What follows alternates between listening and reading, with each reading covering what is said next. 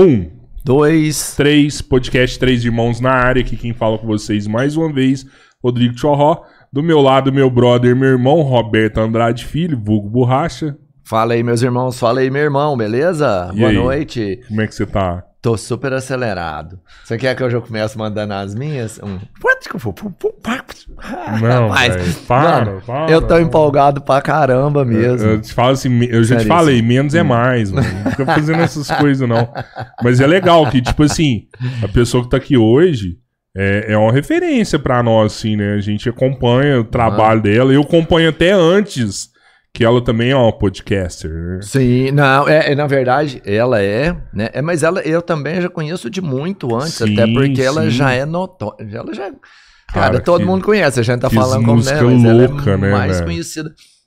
Me atrevo a dizer, e já vai aqui um spoiler, a DJ mais famosa do Brasil. Que massa. Obrigado, DJ Tassi. Muito boa noite, Obrigado. talkers do podcast Três Irmãos. Olha a louca, talkers. Ô, tô tão feliz de estar aqui. Muito obrigada demais. pelo convite. Cara, Show. um prazer nosso. Eu viu? tô encantada, galera, com o estúdio. Vocês não estão entendendo a vontade de morar aqui, real. É um negócio, assim, perfeito. Tudo da Fantastic. Fantastic. Sim. E eu pirei em tudo, assim, parece que eu tô num game. Real.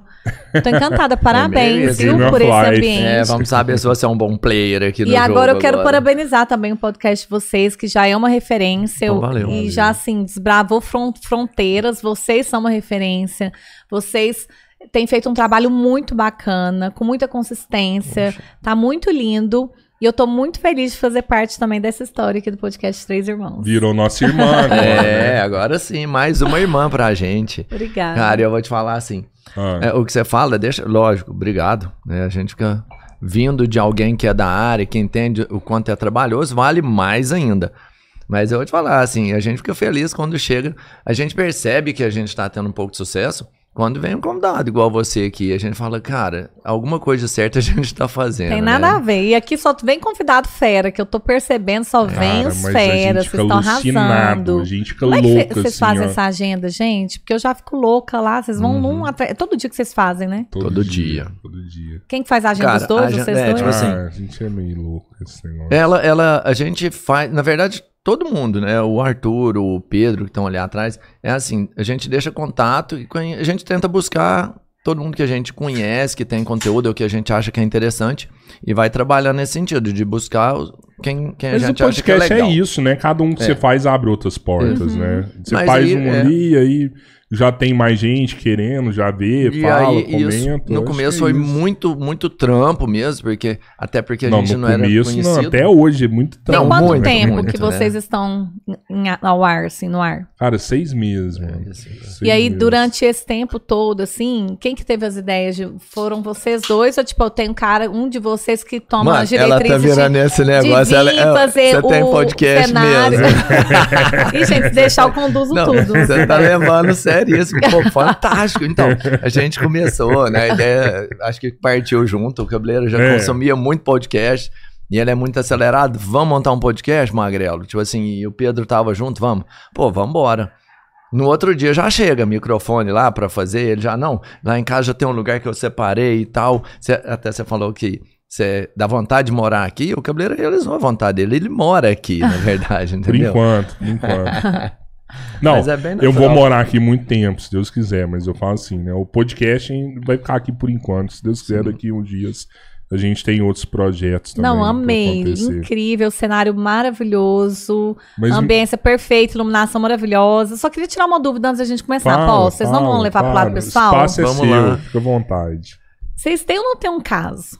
Como é que é essa história? Sim, Caso. na verdade, a gente tem vários. e, e a gente tem tem, vários. um caso? A gente tem vários casos. Cara, você fala, sai muito bem, você né, fala, você fala, você fala junto também, são vários casos juntos. A gente Muito tem bem. vários. Eu vai- ser a gente tava conversando aqui hoje mais cedo aqui. Talvez vai vir um convidado lá na frente que eu acho que vai ter que rolar um caso meio do Robertinho, não sei. Vai, vai ter que acontecer alguma coisa. Ó, fiquei curiosa. Não pode dar spoiler, eu te não. falo, eu te Tá, falo no dia. No dia eu te conto e te mostro, mas. Não, me conta também. Faz o segredo pra mim, mano. Eu não fico sabendo de nada, não. Quero Aqui só- é, é lifestyle, mas no meu caso é total mesmo, sabe? É Assim, freestyle, né? é. Assim. A gente- é, freestyle. Não, mas a gente é muito brother, assim. É. Eu conheço. Não, acho lindo demais essa relação. Porque é- até filho junto vocês fazem, né? É, a gente, cara, a gente, ia, a gente viajava junto nas férias, assim, sabe? Tipo, eu tinha 18 anos, ele, ele mais velho, né? Eu tinha 18, você devia ter o quê? Uns 30, mais ou menos? 37 na época, se eu não tô enganado.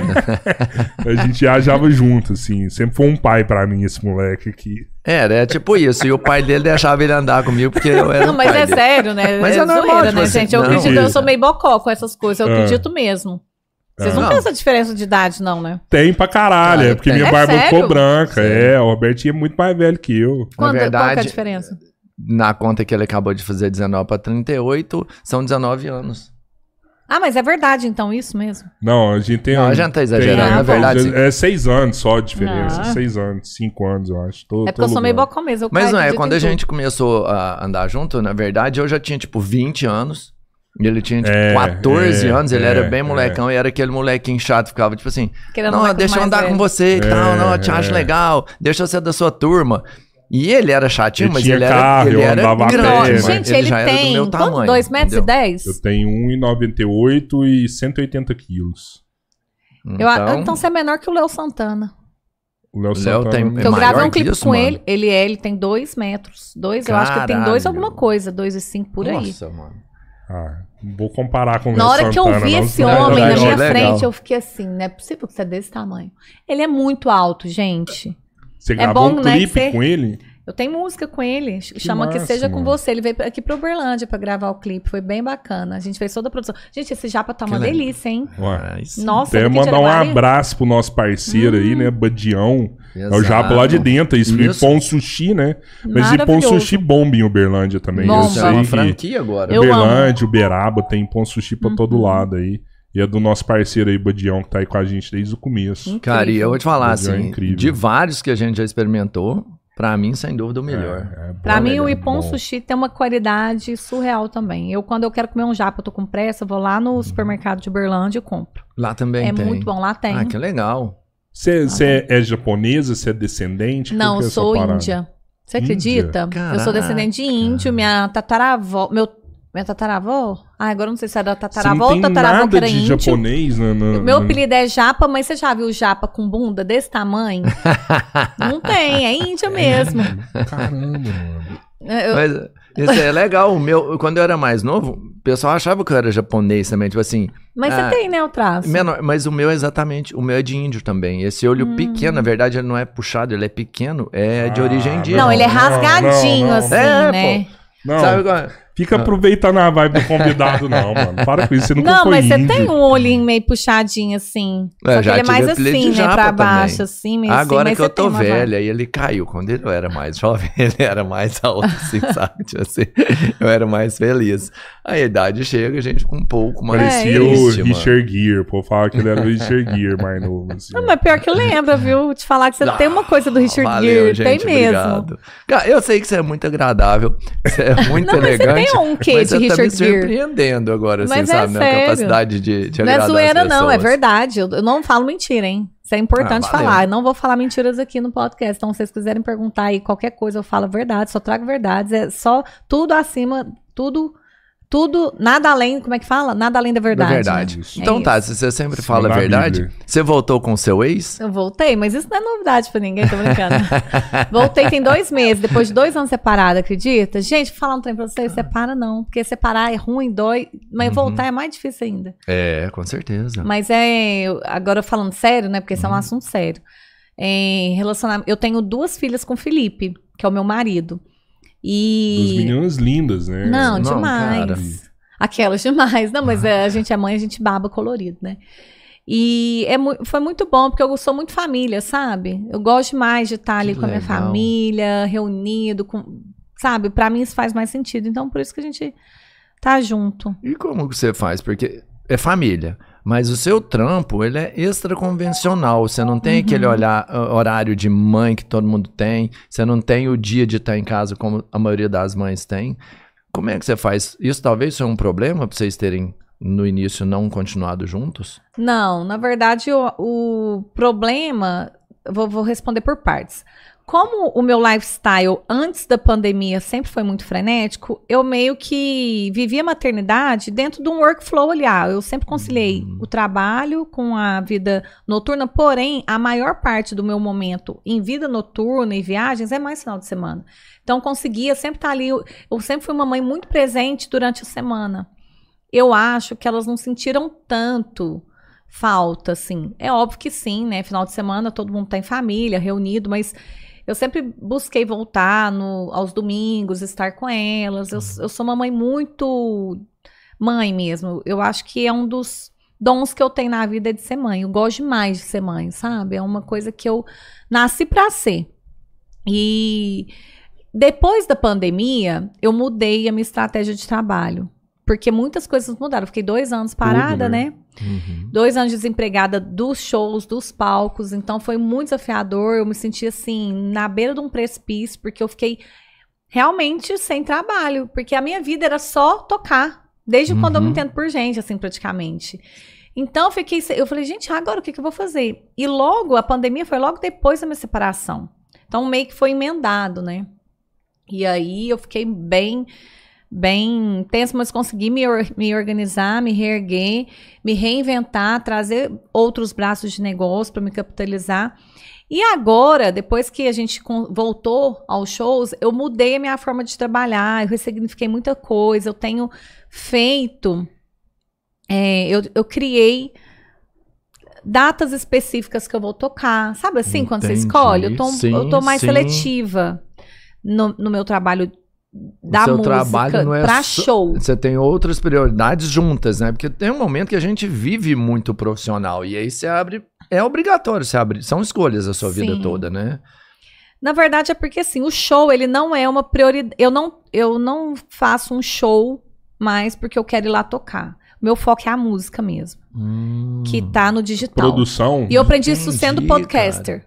Então, por exemplo, o meu objetivo hoje é a música. É a música. O show, ele é um adendo do meu negócio. E ele é muito importante, porque é onde eu me contacto com o meu público, Sim. é onde eu conheço pessoas, é onde eu realmente me sinto feliz, eu amo me apresentar. Só que, assim, existe uma- algumas coisas no show business que. é, sabe assim, aqueles contratantes chorão demais, que não valoriza da forma como você se sen- como você quer ser valorizado, então eu escolho. Ah, isso aí é. Então eu aprendi a falar não, eu aprendi a escolher mesmo. E aí com isso eu tenho mais tempo com elas, Uhum. tenho mais tempo também para os meus outros negócios.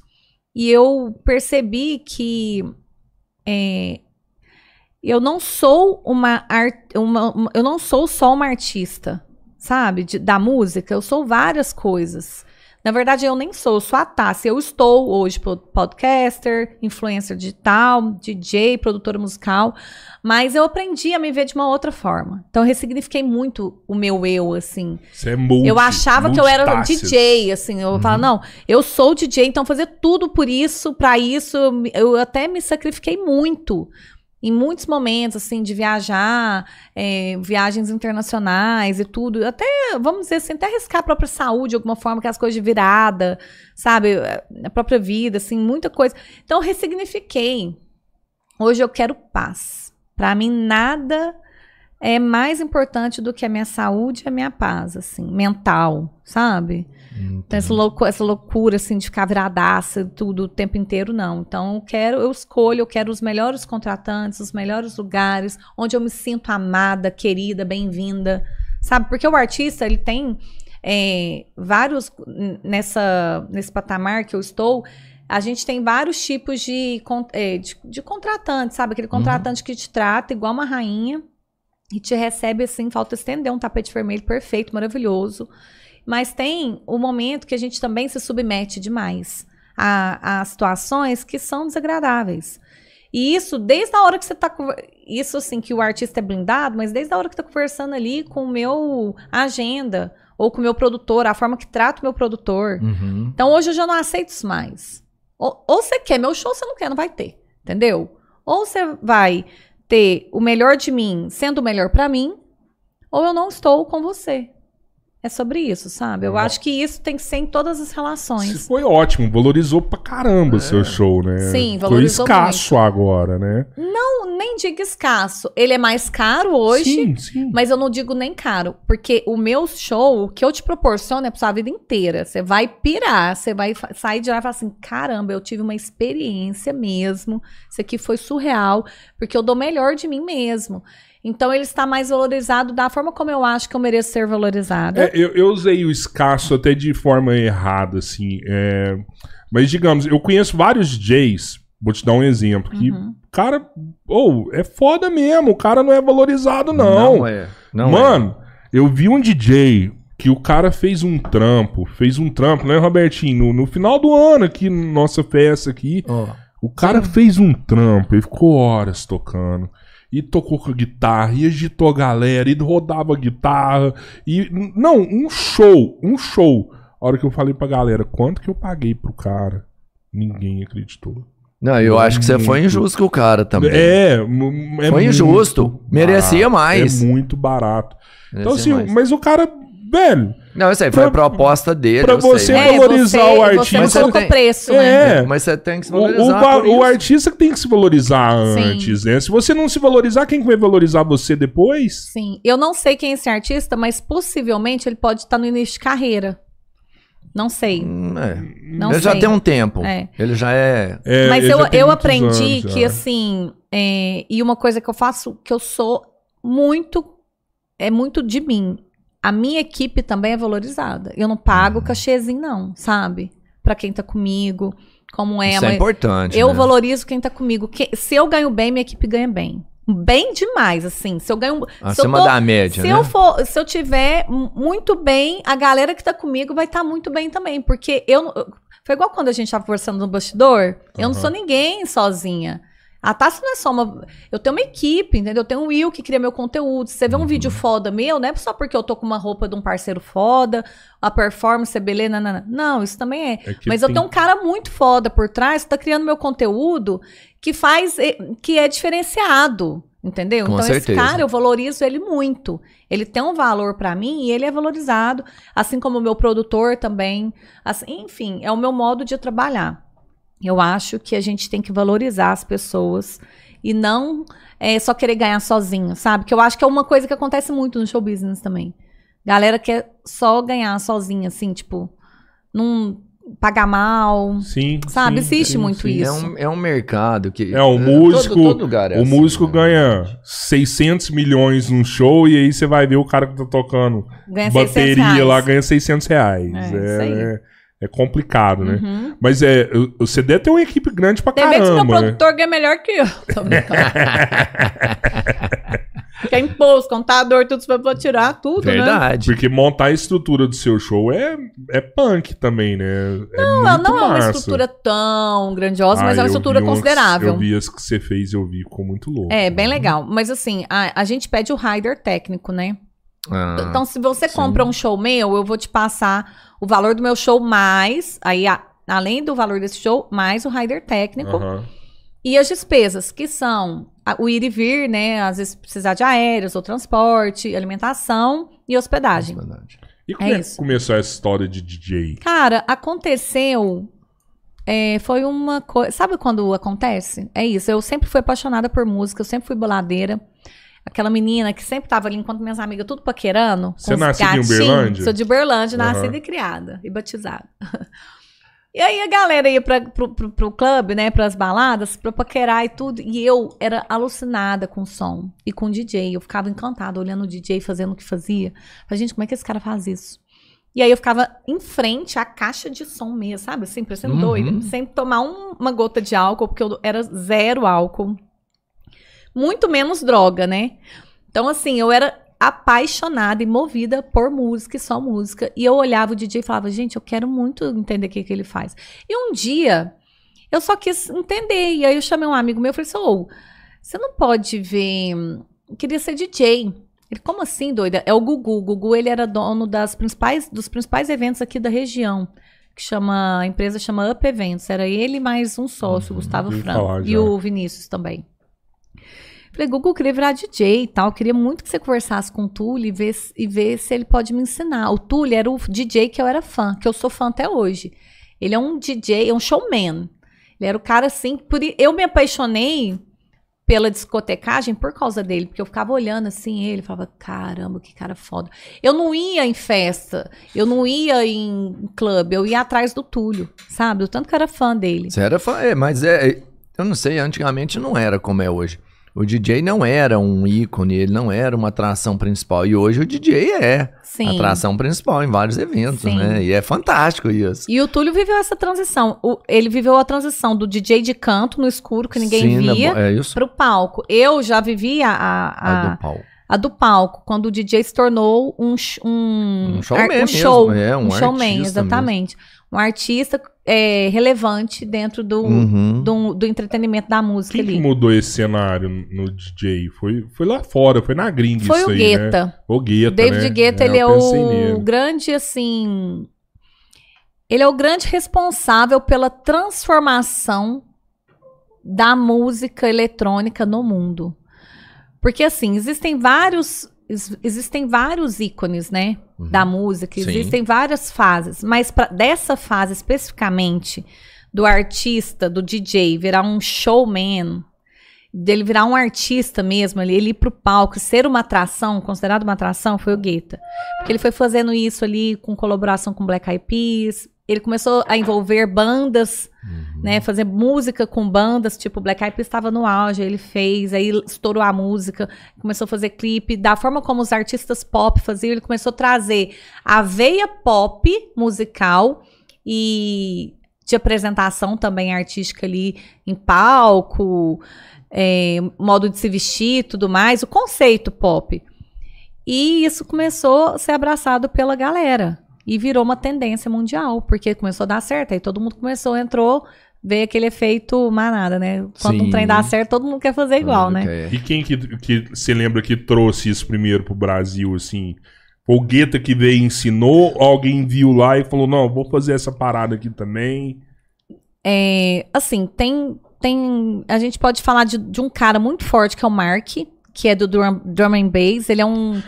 Ele é um, um DJ, assim, ele é o cara. O cara dos DJs, assim, no Brasil. Ele, ele é, até hoje, assim, ele tem palco com o nome dele no Tomorrowland. Ele é um Caramba. ícone mundial. Só que ele, ele, por fazer esse drum and bass de uma forma muito encantadora, e ele tem muito, uma fanbase muito forte lá no fora do Brasil, e aí no Brasil também ele fez shows assim com orquestra e tudo mais. Ele, mas o Mark ele veio muito pro palco. Eu acho que ele pode ser considerado o primeiro.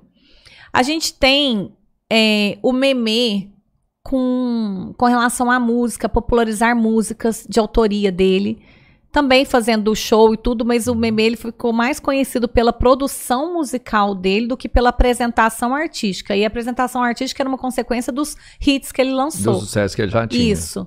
E aí a gente tem um segunda, uma segunda é, etapa que eu acho que transformou 100% o modelo artístico de música eletrônica do DJ no Brasil, que é o Alok. Uhum. Que é como se fosse o Guetta do, do Brasil. Entendeu? Assim, ele Sim. revolucionou muito. Por quê? Porque o DJ até então, pré-Alok, vamos falar aí antes do Alok, nunca se misturava em festivais sertanejo. Existia um preconceito extremamente forte, uma barreira, que tipo assim, música eletrônica não se mistura. E os DJs eram. Tinha até uma soberba, assim, com relação a isso, sabe? Um preconceito de, fa de, de fato, assim, de não, não se envolver, não aceitar, tirar sarro dos outros, a con- de, de quem se submetia a fazer misturas, assim, com outros gêneros, tipo sertanejo, ou então talvez ele deve ter funk. apanhado pra caramba, né? Muito, ele foi muito apedrejado. Prego que se destaca é mar- martelado, né? Então, assim, o Alok foi com certeza, e é até hoje, o prego mais martelado aí da, Da, da música. Aham. Não só pelos artistas da música eletrônica, mas ele começou a incomodar os artistas do pop. Porque ele começou a entrar. Teve já algumas é, Caraca. polêmicas, inclusive, dele com o. Eu dando nome. com um produtor muito famoso aqui do Brasil, assim, querendo falar mal da produção dele e tal. Querendo não, falou mal, falou que não tinha musicalidade e tal, enfim. Isso acontece, mas ele é um divisor de águas da forma como a música eletrônica é, massificou. Porque ele criou Popularizou, hit, porque hoje todo mundo tava escuta, no né? palco, exatamente, por- popularizou. Sendo que é uma música que não é da cultura brasileira, né? O que é cultural brasileiro? É o sertanejo, é o forró lá no pagode. norte, É. o pagode, principalmente lá no sul, e funk, né? Rio de Janeiro. o Opa, funk hoje já bombando, virou né? o auge do Brasil. Hoje é o que mais a galera quer é funk. Até pra nós, que somos muito amantes de música eletrônica, tipo da house music, progressive house, essas coisas, que é o que eu gosto muito e que eu toco. Não tem um evento que a galera não toca, não pede funk. E eu toco o estilo comercial, eu sou comercial. Eu, eu Uhum. toco música que toca na rádio, além das minhas. Então, é, mas tem uns funks muito pesados que eu não gosto, eu me sinto envergonhada em tocar, eu não tenho coragem, eu não toco. Aí eu faço umas versões minhas, sabe? Inclusive, essa semana, gente, vou, criar, vou lançar um remix de Dançarina do Pedro Sampaio, essa música é legal. Até original, assim, eu gosto muito. Eu vou lançar, porque é um hitzão aí do Pedro Sampaio, eu vou Nossa. lançar esse remix dele. E a música, ela vem assim. Eu acho que tudo na vida, assim como a música, é igual na natureza, tudo se transforma, né, gente? Onde a gente ia se ver uma, alguma vez na vida, aqui nós, nós em frente uns aos outros, falando, conversando, e a galera assistindo, e ter É muito corte doido, disso né? e ter uma audiência no YouTube, sabe? Enfim, tudo se transforma o tempo Transforma inteiro. pra melhorar também. E aí, né? voltando no lance, só pra fechar o Isso, assunto que você adiante. falou da, das crianças e tudo, da mãe, então eu mudei, ressignifiquei isso. E no casamento, a minha carreira nunca foi um problema. E nem pra, nem pra mim, nem pra ele, porque ele também trabalhava com música. Conhece aquela banda Sempre Bom? Sim. Ele foi o fundador, junto com os parceiros dele, da banda Sempre Bom, que é Que pagode. legal, sim. Então a gente se conheceu na noite, a gente já já estava acostumado com esse é, Essa rotina. essa rotina vida, mútua, é. né, de, de ambos, porque eu acho que pode ser complicado para quem não vive. Então o nosso caso foi mesmo imaturidade, sabe? Quando é, é, a gente começou muito novo, foi imaturo até que a gente viu que não dava e foi muito importante esse tempo, porque eu acho que hoje a gente tá mais fortificada assim enquanto Não, casal, é mais sabe? importante ainda pros filhos, né? Quando, Eu ia falar cara, isso, pros cara, filhos os- você entregou um prêmio, É. assim, uma coisa tão grandiosa que não, não tem nada É lógico que tem isso. pai que fica separado, né? Não, E não tem nada a ver, nada pode a ver. viver Sim. assim, né? Mas Vai é lá, tão- eu mas- acho que é tão importante, assim, Exato. pros filhos ter, ter família estruturada, assim, sabe? O pai, a mãe junto. É, é Eu também go- eu também sou dessa opinião, mas se tiver amor, É, Que não. eu vejo assim que tem muito casal que sustenta a relação por fachada e não. E, e só dá mau exemplo pros filhos, que, que arranca rabo, né? Quando tá dentro de casa, e na sociedade, aquele amor, aquela. Parece conto de fadas. Então, acho que assim, tem que ter muito amor e respeito. A partir. de- Esse tem que ser o principal pilar, eu acho, de um casal. Amor, respeito. E aí, a partir. Dentro de casa, principalmente.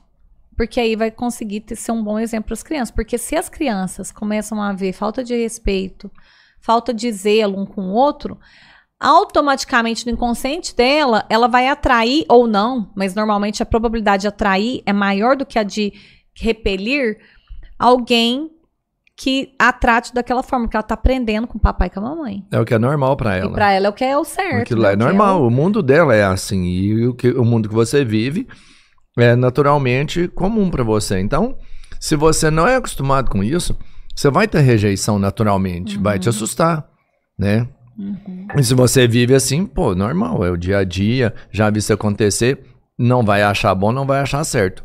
Mas não vai te fazer repelir isso. Exatamente. né? E aí é o grande erro. Realmente, é muito importante o que você falou. É muito. Né? Às vezes, melhor você estar né, separado, não precisa estar distante, mas separado do que dá, poxa, né? Sacrificar É, toda o, uma problema, relação. o problema é a hora que perde o respeito, né, cara? Perdeu o respeito. Você é casada há o quanto tempo? Eu, oito anos. E tem filho de quantos anos? Não, sou casado há nove anos. Acabou de fazer mais uma briga. nove anos. E tem filho de oito, de sete e um de seis meses. Oito meses, oito meses. Gente! É, veio um da pandemia aí também. Entendi. É um Foi bebezinho. boa essa pandemia, Ah, hein? Aproveitou Na bem. verdade, na verdade, tipo assim, igual eu te falei antes de começar, eu e o Robertinho tem o nosso primeiro que nasceu no mesmo dia. Tem um segundo que nasceu com três dias de diferença. E aí, a hora que a gente achou que tava tudo encerrado, que não ia ter mais, ele vai e descobre um outro filho, um terceiro filho, que foi um- é o mais novo dele, que na Que verdade tem, menos tempo que vive 20 com e poucos gente, anos, é. o moleque. E aí eu falei, porra, não vou perder, né? E ele procurou pra caramba, né? Mas é né? um um filho- perdido não achou. É um filho é, antes do seu casamento? De antes, bem de antes. Que você não sabia que tinha? Sim, é- assim, é, já tem. Ele, na verdade, já tem 27 anos. E tem 4 anos que. Você fez ele com quantos anos? 14 anos que você fez ele, não foi? Não, já tinha Gente, mas como 32. que foi É a isso? idade que você fala. Como que aconteceu isso? Cara, posso, foi. posso saber? Não, sim, foi tipo assim, foi num, num carnaval, a gente viajou e tal, de outra cidade e tudo. E aí, tipo, avião. Antigamente não era como hoje. Existia um telefone, mas era. Não tinha rede social, por exemplo. Você ia em outra cidade, às vezes ficava sabendo seu nome, sei lá, alguma coisa assim, né? Uma passagem muito breve. E poderia acontecer milhares de situações. Amor de carnaval. E Entendi. aí, depois de muito tempo, só foi que ele apareceu realmente. Aí, pela rede social, que ele sabia o meu nome e tal. Ele mesmo, pelo que eu sei da história, ele mesmo descobriu, não falou. Aí ele falou, tipo, pra um tio dele, que tinha vontade de conhecer o pai, e o tio entrou em contato, tipo assim, ó, e tal. E aí entrou em contato com a minha mulher. Esse trem foi meio macabro, mas, Uhum. mas foi divertido na época. Tipo assim, bem resumidamente, gente num domingo deitado lá, ela vira e fala assim: Ó, tem um homem mandando umas fotos de um homem, tipo assim, que já tinha vinte e tantos anos. Eu falei: Ah, que é isso? Não, não sei. Tá mandando foto. Eu falei: Ó, às vezes tá mandando foto no, no WhatsApp pra alguém e, e trocou o número. Aí falou assim: É, você tá mandando foto pra pessoa errada, não conheço essa pessoa. Aí, ah, Roberto. Não, esse telefone não é do Roberto, que era, tava mandando pra minha esposa. Aí eu tenho um restaurante, falou assim, Roberto do restaurante. Ela falou, ah, é, tá, o que que é? Ela falou assim, é, essa- é um filho dele. Aí ela já tava me e falou assim, tá falando que é seu filho esse cara? O que que é isso aqui? É seu filho? Gente. e aí ela falou assim, tá Pensa falando que é seu Como é que filho. foi? Você levantou na hora, né? Não, eu sou bem tranquilo. Eu virei e falei assim, Qual que é o seu signo? câncer. Aí eu virei e falei assim, ué, então fala pra ele vir aqui pra me conhecer ele. Aí- Jaraguari? Ele é de outra, cidade. Vai pra ele vir aqui pra Falando me isso, conhecer. mandar um abraço agora pro doutor Igor, né? Doutor Igor, isso aí. Fez teste de DNA? Sim, Já, tudo legal. já tudo Virou né? doutor, É o o doutor Igor. menino, é, É. já virou doutor já. E aí, fez a situação, é, vem aqui pra me conhecer. E ele era de outra cidade, né? E aí marcou, tipo assim, ela bem louca, desesperada e tal. Não, então vem aqui, deixa eu falar com ele. E aí falou com ele já, que era o- o tio que tava falando com ela. E ele não tava no lugar. Ah, ó, daqui uma hora ele chega. Então quando ele chegar, fala pra ligar e tal. E ele ligou, a gente falou bem rapidinho. E, tipo, numa terça-feira, no final de semana ele veio. E a gente conheceu, e aí Parece? veio, registrou. Vocês Cara, conhecem? eu não achava. Quando eu vi a primeira vez, como era um outro homem. Todo né, na mundo minha queria frente, saber se parece, né? Todo mundo, não, vamos ver se parece, vamos ver se parece. Aí uns eu não- achou, outros não, não, é, achou. eu não achei Só que é impressionante, assim, ó. Mas O Robertinho gente- desenha bem pra caramba. O moleque também desenhava bem pra caramba. Vários trejeitos. Assim, É. Fala do Silvio né? Santos. O Robertinho é sem graça pra caramba pra imitar os outros. Ele, o moleque também é sem graça pra caramba pra imitar os outros. Tipo assim, tinha muita característica. massa. E hoje, assim, depois que você se adapta, né, e tudo é convivência também, eu olho pra ele e é, é inevitável. Eu olho pra ele e falo assim, pô, isso é igual. Às vezes o jeito de, de- né? Mas no primeiro instante eu olhei e falei assim, poxa, isso aí não, hein? Mas era, mas aí é aquela reação de, de não conhecer uma pessoa e, e ter aquele primeiro contato, né? Você olha procurando características muito iguais, tipo assim, ah, deixa eu ver se o olho é igualzinho, o nariz é igual. E tem muita semelhança, mas como não é igualzinho, ele não era um sósia meu. É óbvio. A gente espera ver um sósia, sei lá, alguém muito parecido comigo.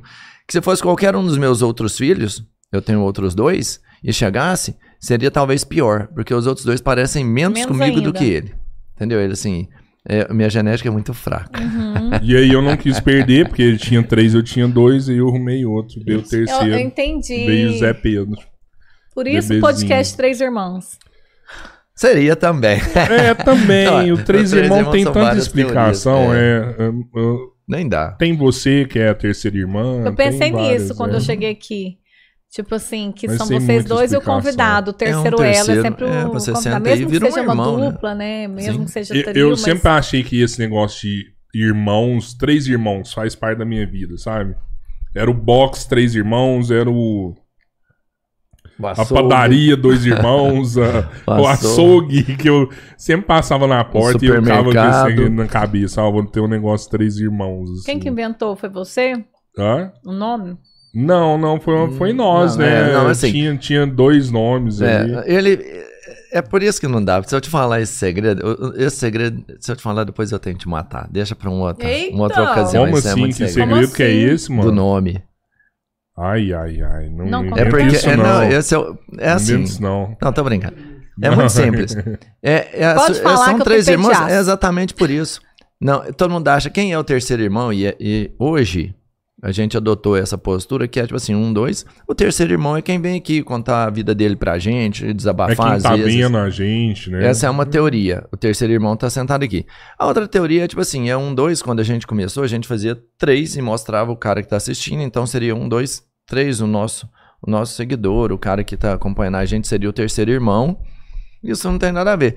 É porque ele acha o nome bonitinho e falou assim, cara, eu sempre quis ter alguma coisa que chama Três Irmãos. Eu acho tão bonitinho esse nome, é familiar e tal. E aí veio um monte de sugestões de nome. E aí, quando a gente fez o Na desenho. verdade, eu, fiz- acho brega pra caralho, assim. Mas foi Umas você que coisas que falou. é brega demais, eu acho massa. É mais E ou aí- menos assim. É, esse desenho foi até foi o Igor que fez. E aí Que é o ele- filho eu dele, falei assim, ó, põe, põe três irmãos três mim. Qual dos filhos? O mais velho, Mais que é velho. o que também desenha É o tudo mais mais. novo. Ele é designer? Ele fez design, mas ele não terminou. Que massa. Mas aí ele pegou, fez Agora esse ele é desenhozinho. dentista, é, fez esse desenhozinho e eu falei, põe três irmãos. E vi. E falei assim, poxa, não. Aí, todas as outras sugestões foram aplicadas no mesmo desenho, porque a ideia também tem uma outra teoria anterior, que quando a gente. Vamos montar o podcast? Vamos, três. Seria o Cabeleira, que é o barbudão lá no meio. E eu falei assim: ó, vai estar eu, o Cabeleira e o Pedro, que é o diretor. Eu seria, eu seria o do cantinho ali, de barbinha menor e de cabelinho mais penteado. E o Pedro sempre de bonezinho seria o outro. Vamos falar são da nossa convidada. É isso. Tá bom, tá bom. É muita explicação. Não, é mas muito... não dá pra explicar o nome. saber, assim, não dá pra mas é- explicar o nome. Mas legal. Pod- podem ser várias possibilidades. Mas eu quero, eu quero chegar Mas no. quando você quiser puxar saco do convidado, você fala, não, é porque somos nós dois e você que é o terceiro. Mas essa Mas agora é é, a isso, teoria, é ficou isso, isso. É, que é Mas bacana. esse- hoje é isso. Hoje os três irmãos é essa teoria. Se, se- se a gente Uhum. definir é isso. É o convidado, é quem tá nos vendo. É isso aí, essa que é a parada. É, Mas, quem quiser ó, ser o terceiro irmão pode ser. Inclusive, você pode se inscrever no canal e ser o terceiro irmão. Boa, boa. Se inscrevam no nosso canal, virem membros do nosso canal. Lá tem a opção de ser o terceiro irmão. Exato. É bem e aí você vai aí. ser mesmo. Uhum. Né? Com papel passado. Mas me conta aqui, ó. Você tava falando que quando você começou que você queria ser DJ, você tava seguindo um DJ que você curtia muito, É o assim. Túlio Massa. Que é o Túlio, né? E aí? E, e Aí que o eu Gugu quero falou, chegar na primeira dar. CDJ, assim. Como é que foi isso pra você? O Gugu falou, não, então tá, vou falar com ele. Aí o Túlio começou a me ensinar, fui a primeira aluna dele. Hoje ele tem uma escola de DJs. Existe Graças escola de DJ? mim- eu não sabia Graças a mim, ele se tornou um professor, vou te falar a verdade. Olha que legal. Por causa dessa minha vontade, que aí ele começou a ter uma demanda de pessoas procurando por ele pra ensinar a tocar. E Cara, aí, ele ensina bem pra caramba, hein? Hoje ele ensina, mas eu fui a cobaia Ele que, que ele ensinou de uma outra forma. Hoje Uhum. ele ensina melhor do Hoje que ele quando tem ele uma me ensinou. metodologia Ele tem uma exatamente. Antes foi todo no freestyle. Ele é muito mais bonzinho com os alunos dele hoje em dia. Ele fazia eu não ver as coisas. Se bem que é legal, porque eu sou aquela DJ é, raiz, sabe? Assim, de, Uhum. de mexer no prato mesmo. Então eu peguei ele lá atrás, assim, aquela CDJ 100. Que E aí com você ele era bravo? Não, nunca foi. Ele é um não, fofo. Não Ele é chegava a maravilhoso. bater com não. palmatória, não, né? Errou, Mas ele era, ele, ele era exigente com relação à virada e, os, e o. E a batida da música tá realmente sincronizada com a outra. Uhum. assim. Então ele era muito exigente nisso, nessa técnica. Tanto é que um dos meus maiores diferenciais enquanto artista, de, quando eu tô tocando, é a minha, minha técnica. Os DJs gostam de me assistir tocar por causa da minha técnica. Caramba, sim. Porque eu me, eu, me aprimo- eu, eu me especializei na técnica de discotecar, sabe? Assim, é Você uma- já fazia isso no disco já, que é difícil pra eu caramba nunca pegar toquei o... no disco. Ah. É porque na CDJ, eu já sou da era da tecnologia mais moderna, Aham. assim. Foi na CDJ que eu comecei. E a CDJ, ela tem o prato que a gente chama de jog, que simula o vinil. Só que ele é... Não é o vinil, de fato, mas é como se fosse o vinil, assim. Sim, E você, aí- você consegue voltar e acelerar Isso, por ele. É. Só que ele não é o vinilzão ali e tal. Mas tem DJ que nem usa aquilo ali, já põe no time da música ali e você não precisa. Você não faz uma playlist e deixa pronto pra tocar? Não, não. Mas, ó, hoje em dia não é errado isso, não. Eu, eu acho que isso é ok, é repertório, mas eu sou uma pessoa. Qual que é o objetivo do DJ? Vou te falar o que que é DJ, ser DJ. Além de você sincronizar músicas para que a pista não perceba que tenha troca, que, que você mantenha aquela pista o tempo inteiro aquecida, Isso. por exemplo, sabe quando você toca o Spotify, acaba a música e de repente começa outra? Dá uma quebra. Então, o DJ ele tem que manter o tempo inteiro a pista viva. Esse é o objetivo do DJ, ele manter uma pista viva o tempo inteiro e ele conseguir ler essa pista. Para você ler a pista e atendê-la da melhor forma possível, você tem que sentir. Repertório, pode, você pode estar com ele prontinho, pode ser bom, lindo na hora de que você discoteca, mas aí você não vai levar uma experiência agradável. Então, para mim, o maior diferencial do DJ é o DJ que tem o feeling, que sente a pista e toca. Tem que ser algo intuitivo, dentro do seu estilo. Por exemplo, eu sou comercial, eu toco músicas comerciais, então eu intuo, eu, eu sinto para levar uma experiência para aquela pista que eu sei que eles vão gostar mais, ficar sente- mais eufórico. Isso, sabe? você sente, por exemplo, às vezes você tá tocando um ritmo e você percebe que o pessoal tá, não tá indo. E aí você vai mo- modificando o ritmo, a batida, até você ver que o pessoal tá levantando e aí você começa a fazer mais nessa linha. Sim, por exemplo, É a gente chama, eu já tenho uma abertura pronta que é minha, é a minha abertura em qualquer show. Uhum. Eu faço essa abertura e aí eu vou sentindo ali como que é. Primeiro eu olho o perfil do evento, que o perfil do Ah, evento já me fala muito. É, se eu tô tocando num evento que logo depois de mim, que antes de mim teve um sertanejo ou, ou um pagode e depois pode ter um funk, eu já sei que aquele público, ele é um público que é mais popular ainda, então ele quer um gosto mais popular ainda. Então já trago essa tendência. E a partir do momento que eu vou lendo, às vezes eu, acontece muito, tipo, da pessoa não tá respondendo. Fala, cara, deixa eu ver o que, que eu vou fazer aqui. Aí eu vou, aí eu vou me mexendo ali, entendeu? Entendi. E Então nunca vai ser o mesmo show. Você consegue entrar, tipo, porque você participa também, não só com a música, mas com o corpo, com a vibração, com aquela, tipo assim, todo mundo agora. Você consegue mudar o cenário com a sua participação corporal, física, assim? Ou não? Tem que ser musicalmente pra acontecer isso? A Até música, que ponto, sabe? O corpo vai. vai jo- a música, ela é o pilar do show. Não existe, é tudo multidisciplinar. Não existe só um- um- uma coisa. Por exemplo, o meu show ele é audiovisual. Uhum. eu tenho um, as, as minhas músicas, eu tenho a minha preparação de imagem, eu tenho o meu telão com todo o meu repertório de telão ali, que é todo visual. Tem os efeitos do show, isso tudo te traz uma experiência. Tem a iluminação. A iluminação é tão importante porque ela é a cor do som. Ela que traz a vida, Cara, a é cor pro som. Tanto é que pode ver que os festivais investem muito em iluminação, porque é ela que traz Real, às vezes você acha que é só a música, mas não é. A música dá a cor, sabe? A vida pro som. A música não, desculpa. A, A luz, a luz da aham, cor aham. traz a vida pro som, assim. É como se estivesse humanizando ali a, o som, sabe? Personificando o som, assim, de alguma forma. Quando ele tá sincronizado. Porque a luz errada também E- caga com o show. Eu acho assim, eu já até falei uma vez pro Barata que teve aqui, é, que a, a luz é meio que a conexão, sabe? Eu vejo, não só no caso dele, eu falei pra ele também os movimentos, mas a hora que você vai num show, e bem naquela hora assim que você fala, não, agora é a hora da música, tem pá, estoura aquela luz, aí é a hora que você. Que é a experiência. Você que você tá arrepia, você conectado grita. ali, É. você, você não desconecta ali, você vai até a hora que acabar ali. É automático É isso. muito louco Porque isso. ela te traz essa experiência. E além disso, a performance. Eu sou uma artista performática. Tem DJs que não são, que tocam só pra ele. Eu falo no microfone, eu danço, eu, eu sinto. Eu sou muito sensitiva, então eu ajo muito por intuição. Ali, a música, ela me impulsiona a me mover de alguma forma. Então, de alguma forma, eu vou me mover naquele show por causa da música.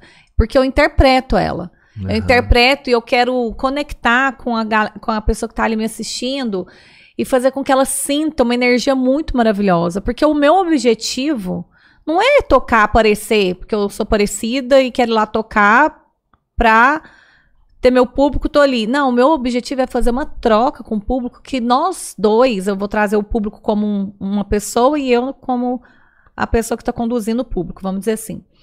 E aí, então, são duas pessoas. Nós dois, a gente tem uma troca tão boa que eu me alimento de energia boa e me revigoro e me e trago esperanças para mim, eu consigo de alguma forma quebrar medos, quebrar paradigmas, me sentir especial, me sentir amada, me sentir. Eles conseguem me, me, me proporcionar isso. E eu também consigo proporcionar isso para esse público. Porque eu já ouvi de vários, várias pessoas que me mandam DM, Tássia, fui no seu show, tava, eu já ouvi isso, eu queria me matar, eu tava mal, nanã, você mudou minha vibe. Mas não sou eu. Não existe o eu. O, o, porque tem muitos artistas que são bem egóicos, eu, eu, é, é tudo nós. Não existe um show bom uhum. sem uma troca. Eu já fiz show ruim sabe? Que não rolou nada. Sabe quando você vê que tá um negócio arrastado? Nem, nem todo show foi incrível. Já teve show ruim. Fala, nossa, não. Sabe quando não vai? Por quê? Porque eu sou muito do feeling. Então, mas assim, são raras as vezes que isso já aconteceu. Mas você já passou aconteceu. sua energia pro menino, mano. Hã? Você passou sua é, energia É, uma troca. Menina, eu olho no olho da pessoa que tá ali no meu front, às vezes eu encosto nela, eu vou conversar depois, recebendo meu camarim, muda a vibração dela, daquela pessoa que tá ali. E eu sou aquele. Eu recebo todo mundo. Eu converso com todo mundo, eu tiro foto com todo mundo, até a última pessoa. A não ser que eu esteja já, tipo, no meio da muvuca toda, e aí faz muito alvoroço, aí eu não posso, porque senão Sim. traz tumulto, ou pode uhum. atrapalhar alguma próxima atração se tiver. Mas assim, o máximo que eu puder proporcionar a melhor experiência comigo daquela pessoa, é, é, eu vou fazer, eu vou dar o melhor de mim. Porque eu também quero o melhor deles. Se eu falar assim, e aí, galera, boa noite, vamos pra cima, eu quero também o melhor deles, então eu quero dar o meu melhor. Então, acho que é isso, sabe? É uma troca. É, e a, eu acho que o meu maior objetivo com a música é levar alegria para as pessoas. Porque eu sou uma pessoa que eu gosto de trazer alegria nos ambientes, sabe? De proporcionar isso. Eu acho que isso é um meu propósito de vida mesmo. E aí, através da música, eu consigo trabalhar com esse propósito dessa forma, para uma grande massa. E, as, e me conectar também, porque eu trago ali no meu show momentos que eu trago um discurso. Não só uma vez, tem alguns momentos que eu trago um discurso, uma opinião, e aí eu sinto esse discurso, ele nunca é pronto. Uhum, eu vou e é falo. de verdade eu mesmo, sinto, né? A Tássia falando. Só de falar, eu arrepio. E aí, possivelmente, essa galera também se conecta com isso. Eu acho que a gente precisa de leveza na vida. E a música, ela é uma. A música, o show, o entretenimento, ela é uma ótima oportunidade para a gente se sentir leve, para a gente fugir de um problema, porque o povo critica muito, né? Ah, quer fugir, fugir. O que que tem fugir, gente? Fugir dá uma aliviada, sabe? Que depois você que tá ali faz pronto. voltar com oxigenação para pensar melhor. Te oxigena, exatamente. Não pode tratar como fugir, como fuga. É um momento que você tá tentando trazer uma energia para você conseguir dar conta daquele recado específico. Então, ali num show, num clube, né, num, fe num festival, eu não falo só por mim, não. Eu acho que todo artista é, o, o objetivo final, de alguma forma, é proporcionar algo para o outro, sabe? É verdade. Você já teve um. Você já participou dos, de grandes eventos e tal do mais. Faz diferença quando você toca para muita gente, já que a energia te faz uma diferença? Ó, oh, vou te falar. Eu, eu vivi uma situação muito atípica, que eu toquei para 12 pessoas e ao mesmo tempo para milhões de pessoas, porque eu toquei no Big Brother. Sim, eu sei disso. E quando mano. eu toquei para 12 pessoas, é, é uma coisa muito estranha, porque você pensa assim, gente, como que vai ser? Primeiro que é uma casa grande, a gente vê ali um espaço, vamos falar, como que vai ser essa receptividade da galera? Então dá um frio na barriga e ao mesmo tempo para milhões de pessoas que estão me assistindo de dentro de casa. Verdade. Então, eu tive essa experiência de tocar para 12 pessoas, só que ao mesmo tempo, pessoalmente, Porém, ao mesmo tempo, é, com a tecnologia para milhões. E foi muito surreal, porque a, essa galera que estava lá respondeu tão bem, for, for, esse, esse, público, né, vamos dizer assim, foi tão carinhoso, caloroso, que eu consegui sentir a mesma vibe como se eu tivesse num oceano de pessoas, assim. Então, foi muito massa, assim, essa experiência. E foi um divisor de águas também na minha vida, porque mudou a minha vida quando eu toquei no Big Brother Brasil. Qual, qual BBB você tocou? Foi no BBB 12. E aí depois é tinha- ter virado uma loucura. Não, mudou totalmente. Assim, eu tinha um cachê. é, tipo, eu tive um. ca- Sabe quando o cachê cresce assim, seis vezes mais? Ou mais, não sei.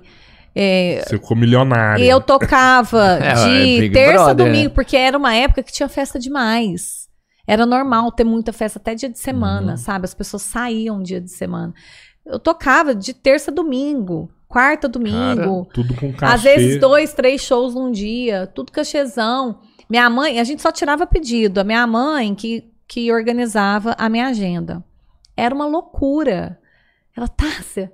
E a gente nem tinha visão empreendedora. Eu não tinha visão de ganhar dinheiro. Se eu tivesse a visão que eu tenho hoje, nossa senhora. Você acha que você tinha. Eu ia ter muito, eu ia ter conquistado muito mais coisas financeiramente falando, É sabe? E você até torrou muita artisticamente. grana assim com isso não, aí? não, eu acho que eu, não, Deixou de ganhar. Eu acho que eu. É, assim, não é deixar. Eu acho que eu não aproveitei da melhor forma possível, mas também não me arrependo. Mas eu sou. Porque, assim, a- o mundo da música, ele é muito caro. Você lançar uma música, um clipe, sabe? Porque não é só você fazer um clipe. O clipe, você tem uma produtora, aí você tem que fazer a produção daquele cenário, aí você tem que pagar a equipe de filmagem, Tem que impulsionar Iluminação. a música, tem que. Aí é você, edição, nananã, a- im- impulsionamento, se você quer que a música bomba. Nem todo clipe meu eu impulsionei, por exemplo, por causa de falta de grana. Mas tem que fazer, né? Você pega, por exemplo, as músicas do Gustavo. Lima. é, ele todo impulsiona, todo mundo impulsiona. 40 É. milhões por mês. É, são milhões de reais por É. mês que esses artistas. Que já são Já renomados, são já, estão ranqueados, né? Assim, já tá no ranking, até já tá no radar. E, e investe pra Mas não se sair. parar de impulsionar, o cara sai. Não tem Exatamente. como. Tem que estar todo dia. Então, lá. eu não tinha essa visão. E eu, quando eu toquei no Big Brother, eu não era produtora. Eu só era DJ. Eu ainda não era produtora musical. Eu sou aquela menina da pista que foi pro palco. E numa era que não existia DJ mulher, praticamente. Era muito homem. Então, é- foi muito novidade. E eu tava surfando ali naquela crista da onda e eu não tava vendo, não tive uma visão, sabe? Tipo, Então, isso nossa, que eu ia te perguntar, como você parou lá dentro do Big Brother? eu fui pra Ibiza, eu toquei Dois Nossa, anos lá é consecutivos. negócio, é, hein? eu toquei num, num dos maiores clubes do mundo, uma das maiores referências do mundo como DJ. f- foi lá na. Na verdade, Não, eu fiz um esquece, tour eu não quero saber como você foi Eu no Big no Brother, eu quero saber como você parou lá em Ibiza já. Não, eu vou te contar, essa história é muito interessante. Eu fui fazer uma turnê na Europa. Uhum. Aí um dos lugares que eu fui na Europa foi Ibiza, na Espanha. E lá eu toquei no Privilege Ibiza, no- numa festa que chama The Face of Ibiza, e eu conheci o Otávio Fagundes, que é o dono do Privilege daqui, do Brasil. Uhum. E aí eu toquei em vários outros clubes lá de Ibiza também, conheci vários artistas. é, Enfim, eu tirei uma onda lá em Ibiza, foi muito legal. E quem me proporcionou tudo isso foi, na época, o empresário que eu tinha da, da Play, Play, agência Play, que era de Balneário Camboriú. Ele era meu empresário. Na verdade, ele era meu. A gente não usava essa expressão empresário. Ele era tipo meu agente, porque eu Uhum. fazia parte do casting de artistas da agência dele.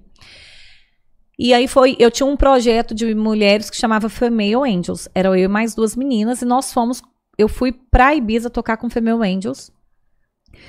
E o Gabriel Rossato que nos levou pra lá, é, ele era muito bem relacionado, tinha esses contatos, tocamos muito, assim, ganhando cachê em euro, assim, Que benzão. bacana. Foi de graça, não, porque o povo ainda fala, ah, não, não foi, ganhando benzão. E aí, é, eu tenho orgulho de falar isso, porque Ah, assim, é. é? muito bom ser valorizado, assim, Claro. sabe? E ali, eu. E na eu, época que você, você não, eu rompeu não era ninguém, barreiras, não, entendeu? Assim, muito barreiras, massa não tinha isso, DJ era o mulher, né? trabalho. Não, não, mas existia DJ mulher, mas não era algo É, como sim. hoje, que é, que é, é, comum a gente ver. É, é comum. Antes era muito incomum. Eram raras as mulheres que existiam no Brasil. Em Uberlândia, eu fui a primeira DJ mulher a se destacar no mainstream, que é o a, a, tem um underground mainstream, né? Eu fui a primeira mulher a se destacar no mainstream. Depois de mim vie- vieram essa leva de DJs, mulheres, porque elas foram é, despertando vontade de tocar, porque Você eu- abriu com porta, certeza você né, inspirou um você monte de gente. com o certeza, sou amiga de muita várias. gente. Até, tinha amiga minha que per- perguntava: por que, que você acha de virar DJ? Eu, vamos, bora. A minha melhor amiga, que é personal trainer, falava: Rafuda, vira DJ, vamos virar DJ, nós vamos montar uma dupla. Vamos junto. Vamos junto. Ela chegou a fazer curso comigo. Só que ela não, não tocou comigo para os namorar dela. Acredita? Aí ela largou e eu continuei. E aí, lá em Ibiza, eu conheci o Otávio Fagundes. E, e o Otávio, ele é muito amigo do André Marques, que é DJ. foi ator, apresentador da Uhum. Globo hoje em dia. E ele era DJ. Hoje em dia ele não tá discotecando mais, mas ele era DJ na época. E eu conheci o André Marques. A gente foi pra Formenteira de barco. Foi eu, André, com Otávio, as minhas amigas, as mulheres deles. E foi, a gente ficou muito amigo lá. E aí um dia ele me chamou no WhatsApp, falou assim: Japa, o Boninho tá querendo uma. tá querendo uma atração diferente aqui, DJ mulher e tal. que- Só que ele quer um projeto, que é só uma, não. Aí eu falei, uai. E eu tava tendo um problema muito sério com o meu empresário já, de problema de desacordo. é, ele tava. Ele não cumpria com os acordos que nós tínhamos, e toda, não só Porra. eu, mas todas as minhas amigas também. Tava todo mundo já falando, nós vamos desmanchar o Female Ends. Então a gente desmanchou de Até fato. aí você sofreu também, problema com o empresário. Muito. Até, tipo assim, ele, ele queria realmente. Ele ficou muito tempo me devendo. Assim, sabe quando a pessoa não quer pagar? Mas aí, depois de mu- por muito custo, acho que ele não aguentou mais eu no, meu- no pé dele. Pagou. mas assim, foi um transtorno mesmo. Mas aí, como eu, eu falei, cara, o Female era um projeto dele, não era um projeto nosso. Era um projeto dele. A gen- gente, ele ganhava muito dinheiro com o Female e pagava pra nós um salário mesmo, baixinho. E por isso que a gente achava injusto, sabe? O, a- o modo como era e tal. É, porque ele não nos valorizava. E aí a gente se manchou. E quando ele me chamou, eu falei, cara, não tem projeto, eu não vou levar o Femeio, porque o Femeio é, é, não é meu, né? Das meninas. Aí eu chamei a Morgs, que era a minha amiga, que era do Femeio. Eu falei, Morgs, e assim, a gente é muito amiga, muito, uma amiga até hoje. Falei, Morgs, é, aconteceu isso, isso e isso, e aí? Aí, até 5 horas da manhã, isso foi à noite que aconteceu esse bate-papo com o André Marques. A gente criou um projeto, uma dupla, um duo, Morgana e Tássia, até 5 horas da manhã. E a gente não sabe fazer nada. A gente colocou no Facebook, alguém sabe fazer Cara. PDF, sabe assim, porque não existia. Não é igual hoje, que todo mundo sabe fazer, mexer em PowerPoint. Não, não tinha. Aí um cara, se eu não me engano, ou ele era de Rondônia ou do Acre. Alguém lá desse, de- dessa parte de cima do Brasil respondeu pra nós e fez pra nós o projeto. A gente mandou material, mandou texto. Cinco horas da manhã tava pronto, mandei pro André. André, aqui, ó, esse aqui é o material do Morgana Tássia. Você não Foi tinha aprovado. nada, Nada. não tinha contrato, não A tinha gente- media kit, Eu não ia, tinha nada. esse Media Kit quem fez foi esse menino, que eu nem sei o nome dele. Caramba, Se tiver assistindo, Ah, Obrigado. te amo. Mas assim, foi muito na camaradagem que a gente tava desesperada. Eu e ela que foi fazendo assim na, sabe assim, na amadorismo total. Seu empresário deve ter ficado putaço, Não, porque né? ele não era mais meu empresário. Foi Você já depois tinha de um tempo. desligado é. já. Ah, tá, tá, tá. Exatamente, foi não, tinha nada, né? um Já tá, não, do já outro. tinha muito BO, muito BO mesmo. Já estava totalmente desligado, não Mas fazia é mais nada. que Tanto ele é que minha mãe já, minha mãe já estava cuidando da minha carreira. Minha mãe já, assim, estava tomando as rédeas para me ajudar, porque eu precisava de alguém para me ajudar. E aí foi isso, foi o Du Morgana e e a gente virou o Du, a sensação do Brasil. Todo mundo queria o Du, du e Morgana e Tássia. A gente tocou juntas muito tempo. Só Uhum. É. que a Morgana ela é mais underground, sabe? Ela tem- hoje ela só toca techno. E era Ela comercial. É DJ, é DJ Morgan Ela é DJ. hoje. DJ Morgana. Tem Ela é de Goiânia. E tem essa, essa, essa separação mesmo. Cada um tem um estilo musical. É. Assim, tem o sertanejo, tem o rock, né? Tradicional, assim. E no- o DJ também tem um estilo musical dele, né? Faz uma batida.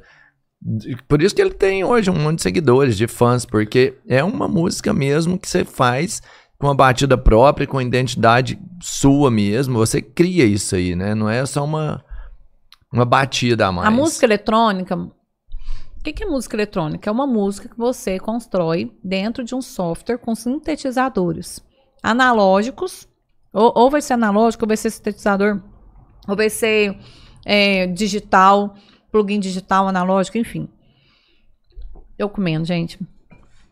Vontade. pra quem falou que a Tássia não come, gente, ela come. Gente, ela tá comendo aqui é agora. Tomara que a doutora Carolina Debs não esteja me, me assistindo, porque senão Mas vou isso levar aqui não rala. engorda, não, engorda. Ah, arroz, Não, é né? só quem come que engorda. Esse aí é do mesmo jeito, sempre. É. E pão sushi não engorda. Reza a lenda que pão sushi não engorda. Peixe é saudável. É. Ômega 3. É. Só Tudo é sucesso. saudável, o problema é a quantidade. É mesmo? É, Isso, esse é. é o meu calcanhar de Aquiles. A questão é essa. Eu não consigo controlar muito bem as, quanti- as quantidades. Ou seja, eu já tinha que parar, eu tô comendo, entendeu?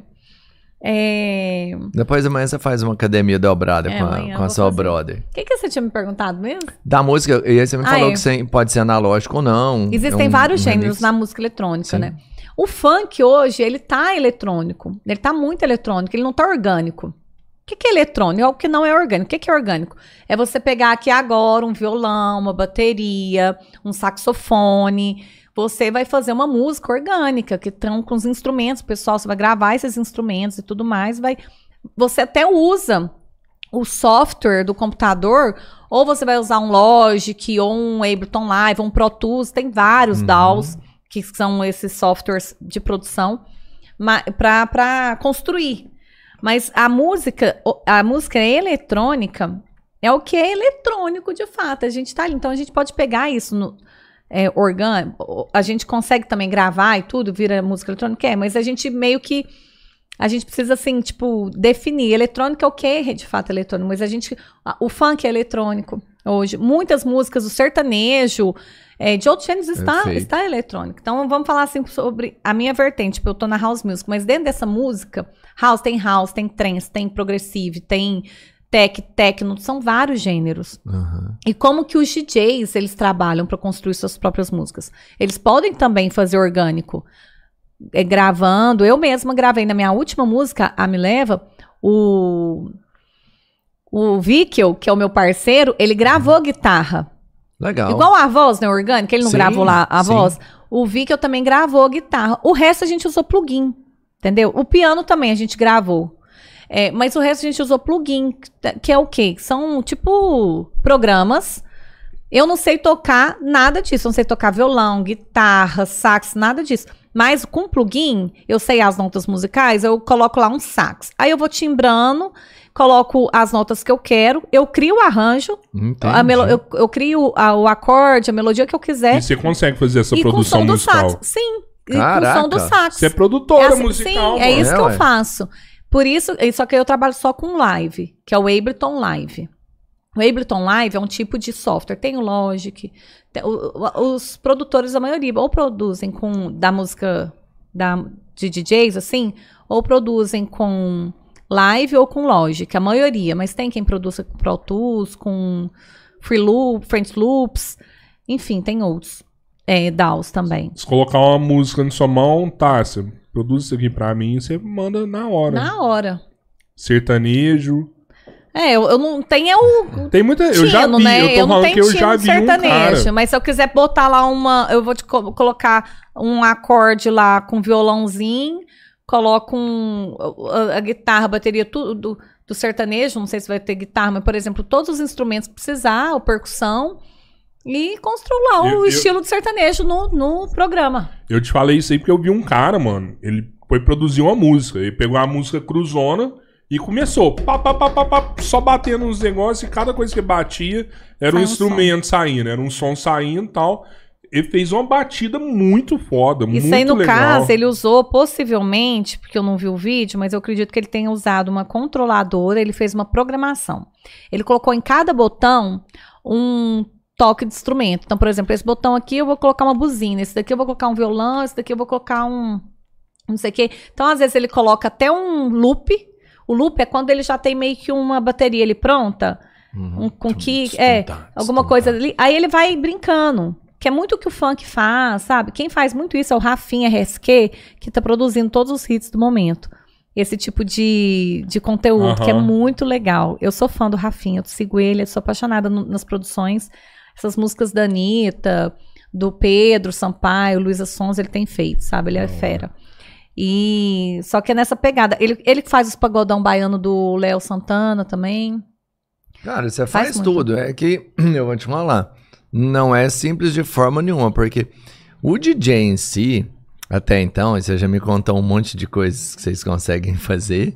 né? Eu enxergava o DJ como um cara que vai lá e mantém uma festa animada. Eu não conseguia, por exemplo, entender que tem esse time da música nunca cair. Né? Agora você falando é muito óbvio pra mim. Uhum. Né? Que se a gente tá numa festa e não tem DJ, você percebe que a festa não vai. Né? Uhum. E você põe um DJ igual na última festa que a gente teve aqui que o DJ tava. E sem desmerecer os cantores, cara, ele deu uma vida tão grande no negócio, né? Que a participação dele, ele ia lá, ele fazia o som, ele participava, ele agitava. E aí você ainda vai e me conta assim, não, eu ainda faço a criação da música. Mas Mano, isso é- não é porque ele é DJ, é porque ele é foda. Porque É. nem todo DJ obrigatoriamente te traz essa experiência. Uhum. Ele é um artista que se entrega e ele vive por paixão. Então ele quis levar uma experiência espetacular para o público dele, entendeu? total. Então isso é, é ele. Mas ele deu o melhor dele. Porque não é todo artista, não é todo DJ que é assim, sabe? Não é porque é DJ. Tem DJ que é ruim, entendeu? Igual tem É todo lugar, né? quando eu falo ruim, é tipo que não agrada. Eu Não tô Uhum. falando que eu, entendeu? Que não agrada. Tem DJ que toca, por exemplo, que como DJ é horrível, é ruim mesmo, aí isso eu posso falar com propriedade, mas que sabe trazer essa atmosfera tão boa e que o público leigo nem vê, nem percebe e ama. Porque tem DJ que não sabe discotecar, não sabe mixar. Mixar é você pegar uma música, igual eu falei, pega uma música com outra música e mixa. Mixa é misturar. Então você mistura uma com a outra sem percepção. Você vê ele batendo panela, só que o público não vê.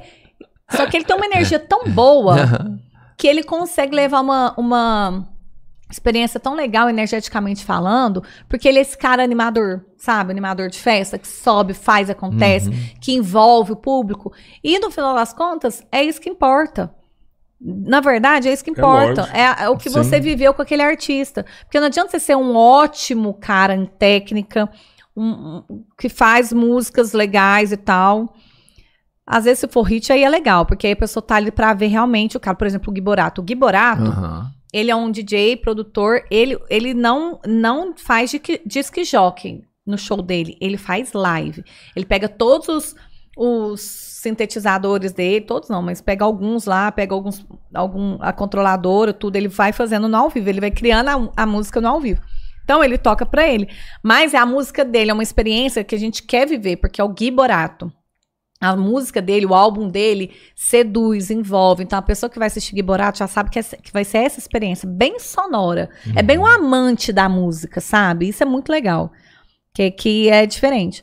Enfim, a- por isso que eu falo, não existe é, receita do bolo, sabe? Cada um é de um jeito, sempre vai ter quem vai agradar uns, quem vai, ter, quem vai agradar outros.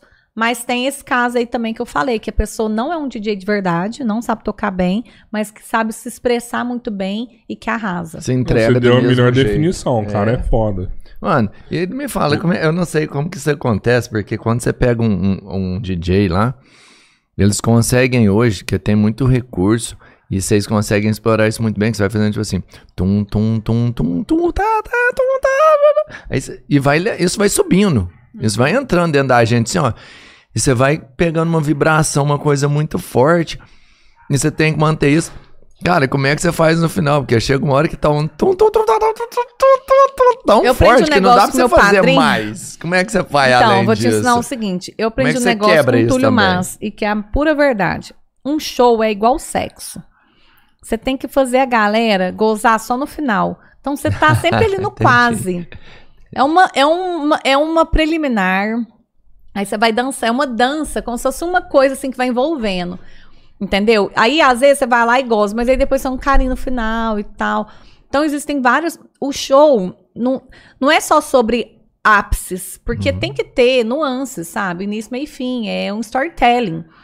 Uma apresentação de música, ela é um storytelling, assim. É igual um, um teatro. Uhum. É, a gente faz o envolvimento da introdução, né, da abertura do show, tem o final também, tem o, o meio disso, que aí vai muito tipo de como as coisas vão sendo conduzidas também pelo público, né, e a gente vai sentindo. Mas você vai dando, dando, dando. Sabe quando você tá quase e você tira? Aí você tá dando, dando, dando, quase tira. Aí a fala, não, agora tá na hora, tá não, vou, vou fazer aqui direitinho, entendeu? É tipo isso. Fantástico, é tipo isso. Fantástico. E, você sabe o, o ápice do, do, do seu show? Eu sou boa pra fazer gozar, viu? Vou te falar a verdade. Eu sou boa. Nesse lance aí eu aprendi direitinho com tudo. Cara, pula lá e- de cima do palco, né, o cara? Eu sou muito expressiva, assim, eu, eu falo brincando, mas é porque o Túlio fala isso, eu acho que tem tudo a ver. Essa analogia com Uhum. Sim. sexo é perfeita do show, sabe? É, É perfeita, eu acho maravilhosa. É, eu acho que. O que, que você perguntou? Gente, eu Não. fiz igual o Scooby No agora, ápice, né? O ápice do, do, do show. você, você sabe quando é o momento de pá, soltar o fogo. Não é saber, é sentir. Sente por a galera. Eu né? sinto, eu sou Ah, muito tá. de sentir, sabe? Eu sou. Tudo meu energia, assim, eu sinto. Então eu sinto. Tem coisa, gente, que a gente sente, é intuição, sabe? Aí você sente, fala, cara, é agora. Mas você sempre soube ou depois de um tempo que você foi ficando no palco Você sabe que todo trabalhando com mundo as nasce pessoas? assim, né? Você- desde que você Já começou, você nasce já tinha essa sensibilidade. Você também é assim, você também, mas às vezes a gente se bloqueia. A gente é sensitivo em tudo, não só num show, numa condição de conversa, numa, numa relação de negociação com o patrocinador, numa negociação é, quando tá treinando. A gente sente, nossa, não tô aguentando mais. Tudo a gente sente, a gente sempre sabe. A gente sempre sabe a resposta. Se você for analisar, no fundo, você sempre sabe ali o porquê, as respostas que você precisa pra você. Se você analisar pra dentro, de você é autoconhecimento. E ali, é uma, eu, no show eu trato dessa forma também. Eu vejo que, cara, eu tô sentindo a galera, eu tô sentindo essa troca. Então agora é a hora. Às vezes é bem no começo, às vezes já é bem no final. Às vezes eu já começo explodindo, sabe? Fica um tempão ali na explosão, aí depois dou uma acalmada. É muito.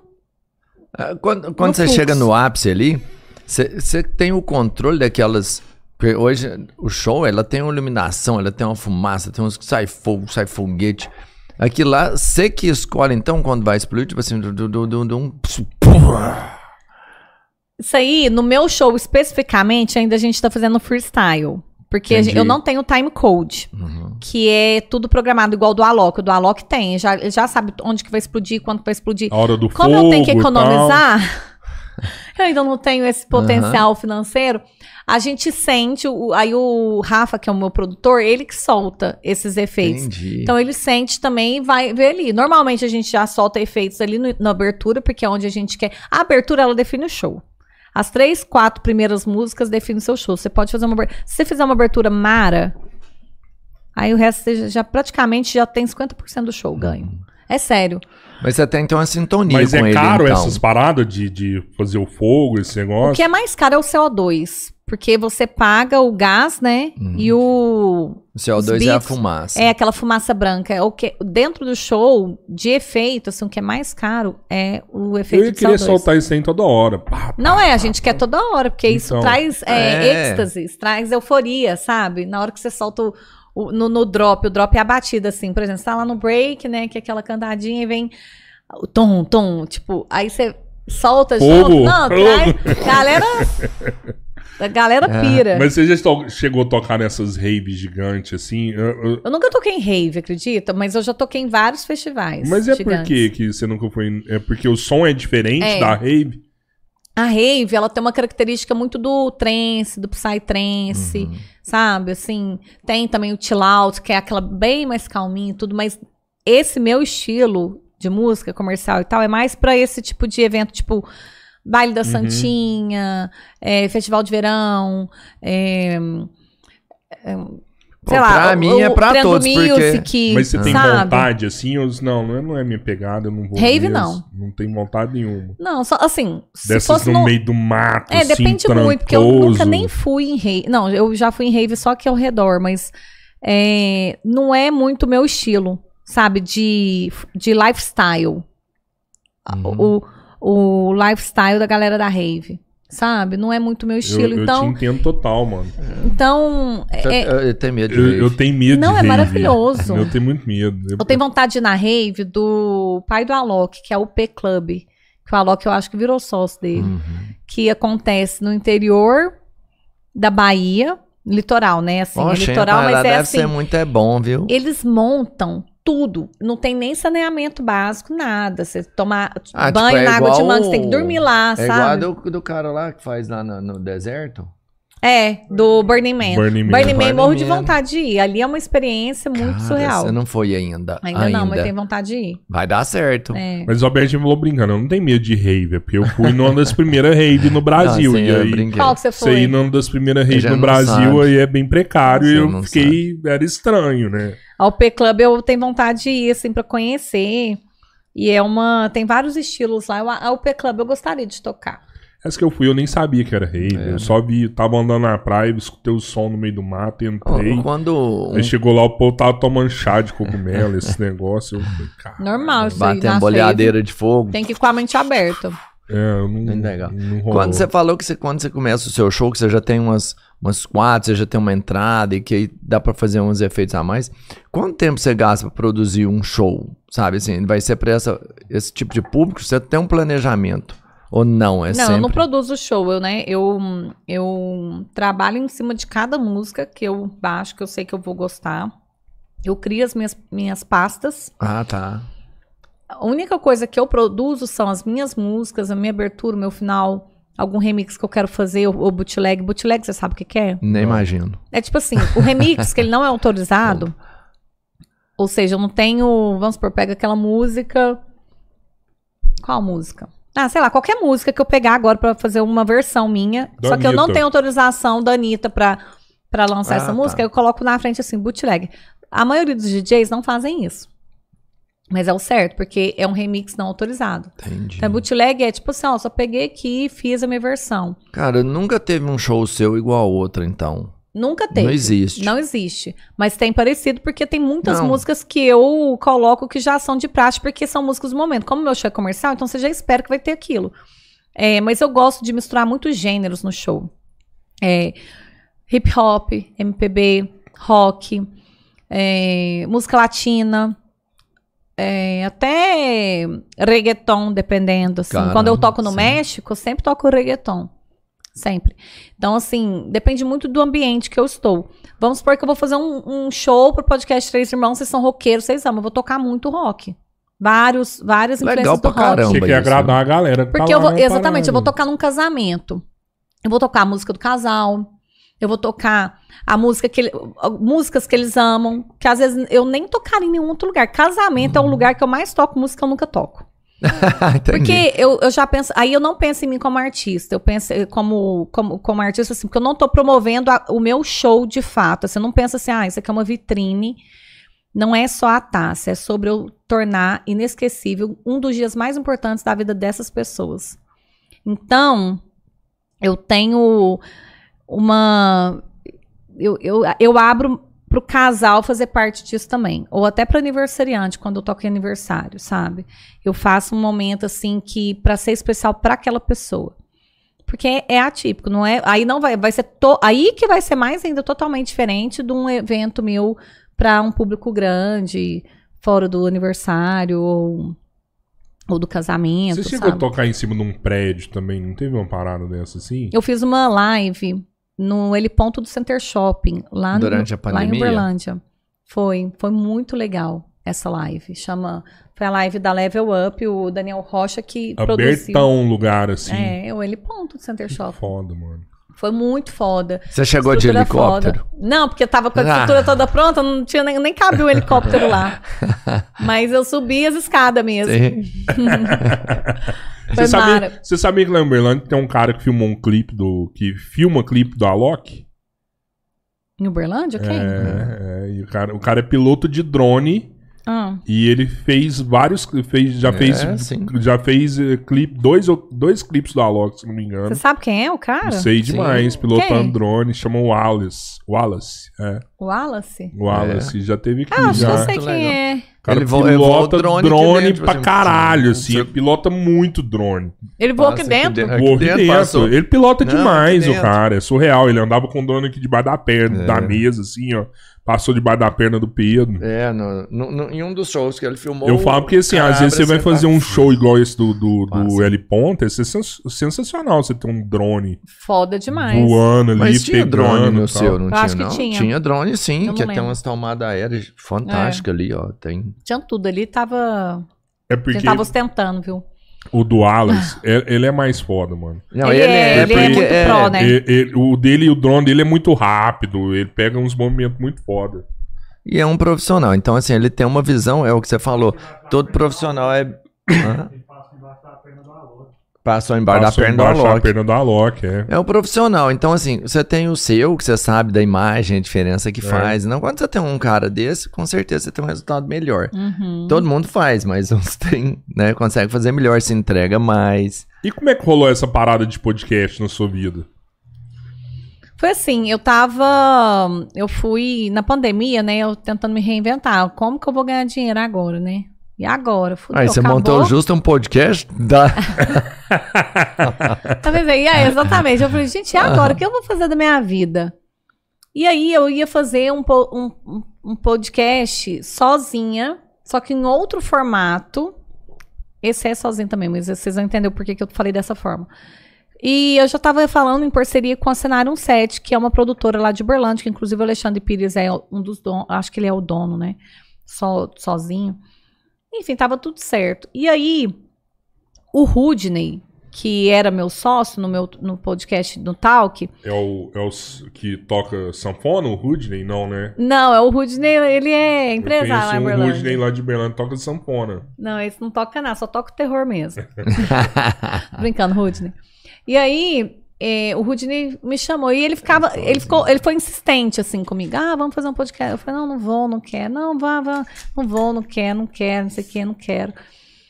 E aí ele me aí eu falei pra ele, ah, só vou se fosse assim, assim, assado. Ele, ah, se eu te falar que tem jeito, eu falei, ah, então beleza. Aí eu topei ter sócio, né, vamos dizer assim. Uhum. Falei, pra que que eu vou fazer com um monte de sócio se eu, tenho- se eu posso fazer sozinha, né? Você é desgarrada mesmo, né? Não... Não, assim, eu não via porquê. Não, eu não via sentido, sabe? Sendo que eu já tinha uma produtora ali, parceira, que tinha abraçado a minha causa, que era cenário 7, então não via sentido. Mas aí, de acordo com o nosso conversado, falei, beleza, então, então vamos. E aí a gente começou, eh, nós éramos quatro sócios, e hoje nós somos só dois, só eu e o Thiago. Aí era eu, o Rudney, o Edson e o Thiago. E aí, com isso, o, com o tempo, assim, a gente foi tendo alguns, alguns desacordos e tudo mais. A gente desmanchou a sociedade. E ficou só eu e o Thiago. E eles são todos parentes. O, o Thiago, ele é irmão do Edson que- e eles são primo do Rudney. Tudo parente. E aí continuou eu e o Thiago, assim como é hoje. E aí eu fui, fui indo, fui indo. Sabe que você vai indo, assim? Você entra no fluxo? Foi assim, não foi uma coisa que eu premeditei daquela forma. Porque eu queria fazer uma coisa meio que no formato mais dia a dia, vlog e bem freestyle, no sentido de, tipo, não necessariamente todo dia eu ter que conversar com alguém específico a respeito de algum tipo de Uhum, assunto uhum. e ter que ter essa demanda de pessoas o tempo todo além de mim. Você podia Sabe? fazer sozinha no seu é, caso. exatamente. E Mas aí. isso você meio que já faz no Instagram, não? Sim, mas assim, eu queria fazer no, no YouTube um formato Ah, diferente, tá, sabe? tá. Uma coisa tipo Aham. novela, sei lá, que, que eu tava pensando na, na cabeça. Mas assim, uma coisa mais. é, mais um pouco, sabe? Ele, tipo o que a Virgínia tava fazendo com. Não sei se ainda faz. A do Zé Felipe, ela sempre fazia. Sim. Ela faz lá no Instagram, TikTok, mas também, não sei se ela ainda continua no YouTube. E aí eu tava pensando em fazer isso, enfim. E eu, e eu peguei muito gosto por conhecer pessoas. É bom, né? Porque parece uma mentoria diária, né? Parece que eu tô conversando todo dia com, com alguém para aprender aquilo. Eu sempre aprendo alguma coisa com qualquer convidado, seja qualquer coisa, assim, eu fico, cara, que foda. E tem me ajudado muito a crescer como pessoa, como profissional, é, me dá muito insight, muitas viradas de chave. E foi assim Acho, que que, começou. acho que é um dos maiores valores, assim, do podcast, é isso aí. O sucesso podcast tá nesse conceito que você trouxe para o seu dia Você a dia. aprende de hoje. muito e ensina muitas pessoas. Imagina, É, é imagina o que, que você consomem. ensina as pessoas, É. para as pessoas que estão vendo, né? É por isso que É todo mundo muito, consome. assim. Porque como você tá aprendendo, quem tá assistindo aprende junto. Sim. E é o sucesso podcast foi esse. Eu não tenho dúvida que é essa capacidade de passar conteúdo de, de forma tão simples, pô, conversando. Todo cara que passou aqui, e é legal isso, porque às vezes a gente fica se imaginando assim, pô, vai vir um doutor aqui, um cara PhD, garantido conteúdo. E às vezes é um cara que só tem uma história de vida muito legal e passa um conteúdo, sabe, pra vida da gente, pra virar uma chave que É inacreditável. Uhum. O podcast faz isso mesmo. Um Frederick Richard da vida, né?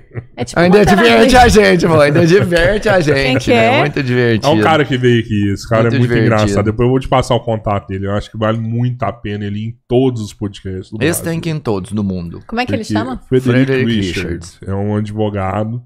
Ele viaja todo, ele todas as causas que ele ganha, Ele, ele usa a grana pra viajar. A parada dele é viajar, ele viaja o mundo inteiro, né? E, e o, o, o hobby dele é ir em puteiro nos lugares que ele vai e, e descobrir os lugares desse jeito e os passeios mais doido, mais aleatório do mundo. É E- isso. E, E ele viaja sozinho? sozinho, Sozinho, não fala nem inglês, não fala nada. Ele pega as coisas nos lugares que vai, ele tirou um pedaço do muro de Berlim, ele trouxe a água da, Do Vaticano, do Vaticano. um ferro da Torre ele trouxe Eiffel. um pedaço de ferro da Torre Eiffel, todo lugar que vai, ele quer pegar alguma coisa pra trazer de Tipo volta. vândalo, né? Cara, ele é muito Total. engraçado. Advogado ele, vândalo, Ele né? é, ele é E é assim, figura, ele, figura. toda causa que ele vai, ele viaja, é tipo assim, ele ganha 50. Ele viaja com 50 mil e volta quando ele tem nenhum real. Entendeu? Aí acabou a grana e ele volta. Aí ele falou assim, ô, alguém me empresta 2 mil que eu tenho que voltar pro Brasil, que eu tô quebrado aqui. Todo lugar que tá alguém quer É prender maluco. ele também, acontece isso aí. Gente. Maluco, maluco. onde que foi que foi preso lá? Não foi em Kiev, Não, né? em todos os lugares que ele passou. Ele tava em Kiev, ele foi preso lá em É Kiev. preso lá, detido, no mínimo. Ah, nos rolês dele. Às vezes ele estranho, queria é. trazer alguma coisa de lá que não podia. Às vezes é porque ele já tinha transformado em Pablo Escobar, ele transforma. Já teve alguém que te surpreendeu, assim, que foi lá? Ó, que a maioria assim, me cara, surpreende, mas assim, dessa forma, assim, ainda não. É, que eu me lembre, não sei. Eu, eu tive convidados até o momento bem. Mas você faz um trabalho, assim, de pesquisa pra galera antes ou você descobre na hora, assim, freestyle o negócio? Não, eu sempre dou uma olhada. Você faz um release Eu antes faço. ali pra Não, ver não que- faço release, não faço. é, como é que chama? Tem um negócio. Como é que chama aquele negócio quando a gente faz pauta, né? Aham. não Ah, faço tá, pauta, Ah, que legal. mas eu estudo a pessoa. Eu sei quase tudo da vida dela já, quando eu começo. Uhum. E porque eu gosto de, de falar a respeito. Tipo assim, do que a galera sabe e além e coisas novas também, assim, pra não ficar mais do mesmo Sim, conteúdo. sim, então, quando a sim, galera sim. quer saber, fala, não, falou isso ali. Por exemplo, quando eu entrevistei o Dr. Luiz Alberto Garcia, o dono da Algar, Algar. Uhum. ele tá, ele foi com a, com a acho que é funcionária dele, né? Não sei se ela é agente pessoal, enfim, assessora. E ela falou: "Nossa, eu não sabia de várias coisas". Eu achei bacana. É ela que tá com ele há muitos anos. Isso é legal Ela demais, ficou, Muito bacana. ela ficou até surpresa de- por ela não saber. Isso é legal. A gente fez com o Léo e o Rafael e, e eles falaram um negócio assim, e de repente o Léo virou pro Rafael. Ah, não sabia que você tinha, que você tinha isso, não, mano. Sabe, os caras duplo, assim, negócio muito legal. irmão, assim. né? Fica É, irmão. Teve, teve alguém assim que você fala assim, nossa, esse daqui foi. É, Foi incrível. é, foi incrível esse podcast. Olha, o podcast que eu tenho mais orgulho até hoje é desse do Dr. Luiz Alberto Garcia, porque ele tem 86 anos. Uhum. Ele é um ícone de Uberlândia. Ele é um senhor, né, gente? Assim, Ele é um ícone 86 Olha, de nacional repente, já, mano. É, ele é um ícone poxa, ele na é história da os maiores tecnologia do Brasil. é. Ele que trouxe o 5G pro, do, pro Brasil, né? A empresa dele. Então, assim, além disso, ele é, é muita história, é muita coisa. Uhum. Então, eu fiquei muito emocionada, porque emocionada eu falo assim, é, feliz, sabe? Falei, cara, o cara veio até mim. Eu Uhum. tô sendo. Eu me senti prestigiada. E a gente não, nunca tinha visto nada dele em conteúdo de vídeo na internet. A gente procurou, sabe? Até no LinkedIn dele, uma vez tinha gente procurando, a gente até colocou lá no LinkedIn dele. Que o povo não, não Uhum. tem. Tem o nosso pod- podcast, sabe? Aham. E ele é assim, super britânico, super pontual. Durou exatamente uma hora. Na hora que deu uma hora, eu tava super. Eu fui. Sabe quando você faz tudo exatamente do jeito que tem que pedido ser? pra ser uma hora ou você que estipulou? Não, que- eu, eu, assim, ele é um senhor, né? Uhum. E eu falei, olha, tem que ser no mínimo. Eu, eu sugeri pra assessora dele, não foi nada tipo de alguém é, da família dele que eu conheço, as netas dele, não foi por elas que eu consegui, foi conversando com as secretárias dele, eu fui nas vias, sabe assim, corretas. fez não, é que é correto, co- não é que é aham. certo, não, na verdade não é errado também, mas assim, mais difícil, vamos dizer assim, né? Aham. E depois de meses que ele foi, eu tava tentando já há muitos meses. Foi assim, eu tava tentando, eu acho que desde outubro, ele foi em fevereiro. Tô desde outubro, entendeu? Nu. Porque eu queria. E ele é lúcido, ele é um cara. Porque hoje. É, Eu vi o dele, ele fala muito bem. é, assim. É E surreal. aí foi uma hora certinha. Eu falei, ó, uma hora, vai ser uma hora. Ah, não, então tá. Tem uma pauta? Eu falei, não, não tem uma pauta. Porque eu não gosto de dar pauta, senão vira entre- entrevista. Podcast não é É, não é entrevista, é, entrevista, bate-papo, é. né? Igual eu falo, vocês falam, a gente troca umas Sim, ideias. total. É uma coisa mais descontraída. E aí a gente, a gente falou até da vida dele, de- do, do casamento, sabe? Da forma como ele. é, do lifestyle dele, do dia a dia, enfim, ele revelou algumas coisas que a galera não sabia. Então, acho que eu fiquei muito orgulhosa por ser ele, e como ainda é um, o nosso podcast ele ainda está bem regionalizado, né, ali na nossa Sim. cidade, ele é um, foi assim, o maior figurão até hoje da, de personalidade da cidade. Claro que a gente já teve artistas que tem milhares, milhões de seguidores e tudo mais, mas Sim, assim, mas- eu tô falando questão de Até pelo respeito da idade, da história para dele, a- isso. a comunidade de Uhum. Uberlândia mesmo, sabe? Mas Você já viu tanto que nossa região tem pessoas boas assim pra levar? Nossa, tem gente É foda surreal, demais. tem muita gente foda aqui, velho. Hum. Cara, então, quando a gente começou, eles indagaram pra gente, falou assim, tá, vocês estão fazendo todo dia, quanto tempo vocês acham que vão conseguir pessoas para irem lá? Sabe?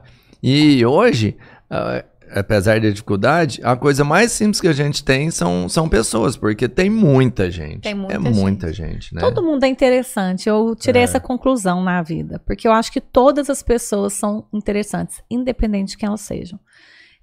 Porque uma coisa que eu faço no meu podcast também. A, é, a maioria das pessoas tem muito mania de convidar só quem é poderoso, rico, famoso e tudo. É, o meu objetivo, assim, com o podcast é realmente humanizar as lideranças e trazer viradas de chaves para a audiência de alguma forma. E eu trago pessoas que eu acho que são relevantes. Então, não necessariamente é uma pessoa famosa, ou que tenha muitos seguidores, ou que tenha é, uma super, um super, uma super conta bancária, sei lá, uma empresa faraônica. Não necessariamente. É Mas, e eu sei que isso pro YouTube não é algo muito bom, porque a gente precisa da audiência.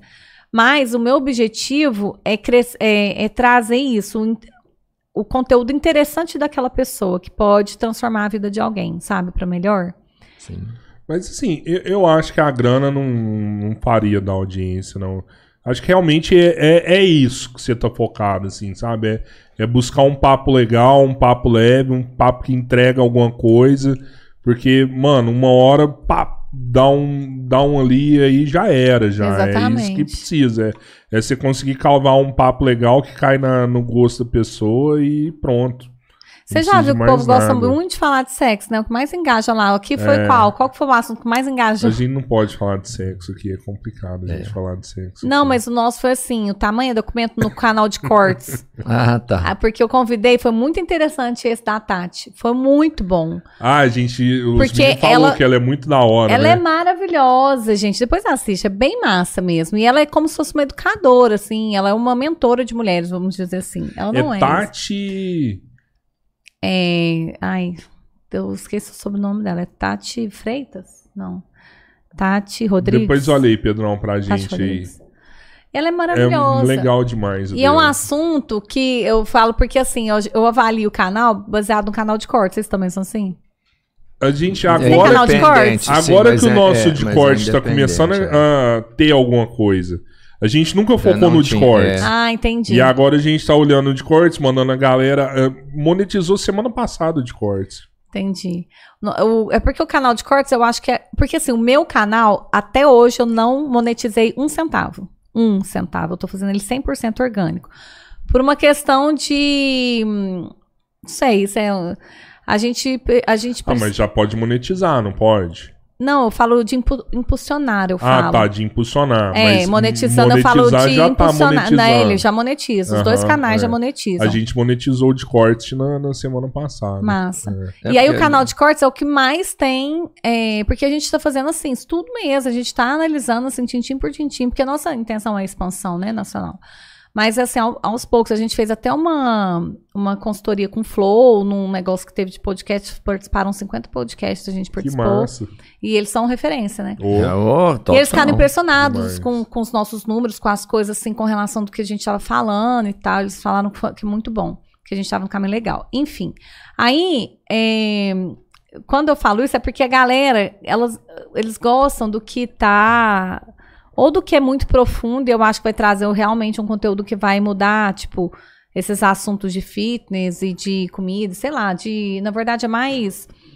é, como se fosse um é, ou motivacional, né? Ou não sei explicar, é, tipo coach, assim, tipo ou, Uhum, ou esses, uhum. esses assuntos é comédia ou ou sexo. É o que mas, eu acho. Mas você já é bem relevante, vamos falar assim, no mundo, no business. Você já tá no negócio de Já é famosa, entretenimento, já, né? é famosa. Você não acha que um pouco do que dá sucesso, e você falando que é de comida, nada a ver mais de sexo, não é já as pessoas que gostam de você que estão dentro do seu canal e por isso tem essa aceitação melhor? Ah, não, é falo não, assim, lógico não que é não. seu não é seu produto, mas você não acha que é você que causa isso? Não, eu tenho Ao certeza que invés do não. convidado? Porque esse vídeo, por exemplo, porque se fosse, todos os vídeos de todos os convidados seriam enormes. Esse tem, tem quase 700 mil views, 100% orgânicos. Caramba, Entendeu? Então, assim, eu, eu tenho certeza que é o convidado, não sou eu. Porque se fosse eu, todos seriam assim. Verdade. Certo. Verdade. Então, é muito conteúdo. Conteúdo é muito importante, independente do número daquela pessoa, independente. Eu aprendi isso com podcast. Por isso que eu falo que hoje meu foco também é o conteúdo meu musical, assim, como artista. É o conteúdo. E aí, eu acho que. E eu entendi também na pandemia que é dessa forma que os artistas é, estrangeiros trabalham. Já reparou que eles fazem tour, eles lançam tour, não fica tocando o ano inteiro. Por exemplo, Uhum. eu- eles fazem um momento Sim. preparam, enfim. E aí o podcast me trouxe muito isso, vários discernimentos assim sobre o esse mundo digital, ele é um mundo muito à parte assim. Então eu fiquei, eu achei bem interessante.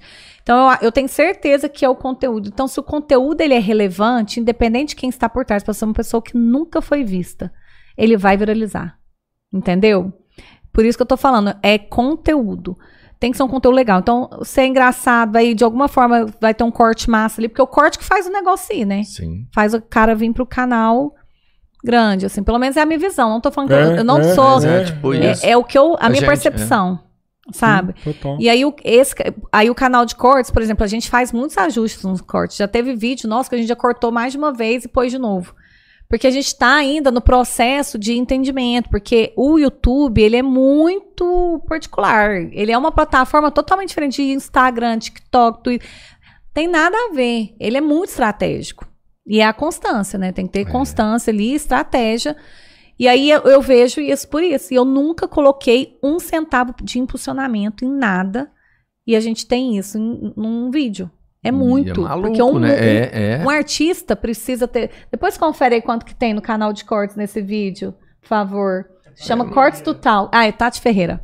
É, Tati mas o, Ferreira, cor- o corte é legal, a gente não usava os cortes. Mas A ela tem muita relevância, ela tem uma audiência muito massa. E agora a gente começou a usar, por isso você falou assim, como que a gente mede? Os cortes pra gente é uma coisa bem nova. A gente tinha o canal, mas não usava, não fazia corte, a gente não tinha quem Ah, cortava. teve o corte daquela menina lá do, do sul, lá, Ianca, mano. É. 700 mil visualizações no corte da menina. Ai, que foda. É muita, É, muita gente, coisa. é Então, sabe o que, muita. que rola você fazer a partir de agora? Pegar todos os conteúdos pra trás, que foi o que eu fiz, já tô Sim. te dando a... E já começar a cortar. É, agora- e Cortar de novo, cortar de novo. Agora a gente começou. Agora a gente arrumou alguém que Você tá fazendo refazer corte o, o Tem que ser um cara bom de corte. Se eu fosse Tem. você, já vou dar, dar até a dica de negociação. Quer saber ou não?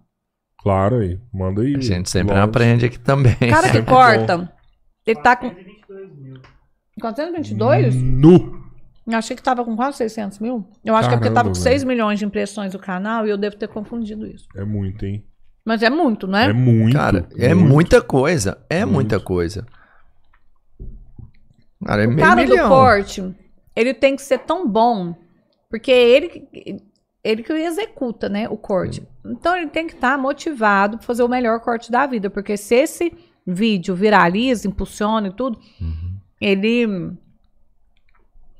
Ele chega. Então, ele ganhar um percentual baseado no, no- na viralização desse corte dele. Porque ele ganha por produtividade. É o que eu faço dentro da minha empresa. Sabe? As pessoas têm um fixo, mas tem a produtividade delas. Então, por isso que eu te falo, assim, é ser, é ser um time mesmo. Todo Sim, mundo ganha junto. Mas você tem quantos pra cortar? Tem só um. Só um só pra cortar. Mas ele Hoje faz só só pra um. você, né? É, não sei, se faz pra outros. Ah, tá. É, não, mas fazer- assim, ele faz o seu. É. É, essa parte quem cuida mais é meu sócio, o Thiago, que ele tá bem no back. O Thiago, ele entende muito sobre esse lance do YouTube. Mas é legal esse Ele Ele negócio estuda de muito, ele fez participação, curso e tal. É, porque É muito aí bom. o cara vai sempre pensar em fazer da melhor forma possível, porque ele vai ganhar eh, de acordo com a monetização daquele vídeo. Sim, porque se você Entendeu? pega alguém fazer corte e fala assim, corte isso aqui pra mim. Aí Ele vai assiste fazer, tá meia lá com o hora no fixo começo. dele, tá lá é, de boinha. Meia hora no começo, ele vai lá e faz um corte que não é o melhor momento. Ah, viu o começo, né? Uhum. Vai ver meia hora do meio lá, faz um outro corte no meio. Ah, vou ver 20 minutos do final e pego no final. É como se ele tivesse visto toda a parte, né? Porque ele pegou começo, meio e fim, mas ele não viu nada. Só... Essa, essa constância não te atrapalha, não? Ó, como eu tenho muitos negócios, eu te Então. confesso que isso me, me, me trouxe um staff, assim, teve um momento que eu achei que eu tava com síndrome de workout, burnout, sabe? Sim. Porque foi isso, a pandemia, ela me desesperou. Eu fiquei sério. Pensa, se não ganhar um real, eu não tenho pai e mãe que me ajuda financeiramente. Eu tava separada do Felipe, muito menos ele me ajudando em nada. Teve dia que acabou a energia lá em casa, pra você ter noção. O, o nível que eu tava. Eu tava fazendo conta do que, que eu comprava supermercado. Porque eu fiquei até agosto, porque eu, ti- eu tinha. mu- Porque eu sou minha própria investidora na minha carreira, né, musical. Então é muito grande. Tipo assim, o último clipe que eu investi antes da pandemia foi 120 mil reais. É muita grana. Muita. Além disso, tem toda uma coisa. Toda hora você tá gastando dinheiro pra criar alguma coisa na música. A música é tudo muito caro. Por isso que quando também ganha dinheiro, ganha muito. É totalmente diferente do mercado tradicional. Ganha que você não sabe aonde você pega, Você não, né? é, é muito assim 880, sabe? Então, é, para mim, eu fui conseguindo levar a vida assim até até um certo ponto e depois me bateu um desespero. E eu achei que ia voltar. E Eu tava acostumada com um jeito de ganhar dinheiro, com um jeito de ter uma vida e tal. E acabou aquilo. E aí eu falei, agora, fudeu. O que, que eu vou fazer da minha vida? Aí eu comecei a tentar, falar, ah, vou fazer Instagram. Vou é, fazer- virar, tipo assim, garota propaganda, né? Que eu tinha Instagram, mas assim, eu não encarava como um business. Eu fazia alguns trabalhos, mas assim, só trabalhos para empresas bem grandes.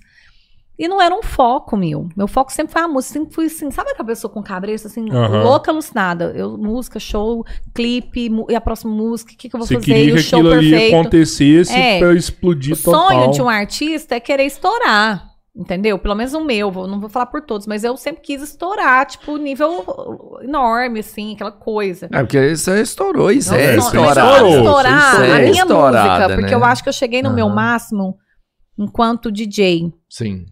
De tocar nos maiores eventos, nos maiores clubes, em vários lugares consagrados, em grandes plataformas, né? Como Globo, Como Xuxa. DJ, você fez tudo que você tinha que fazer É, já. mas eu, eu ainda tô no meu sonho autoral. Porque eu não sei. Enfim, é outro caminho, é outro negócio, é muito mais. É outra, outra vibe. E aí, é, eu me vi muito. é, falei, cara, o que, que eu vou arrumar? E aí eu comecei a criar vários braços.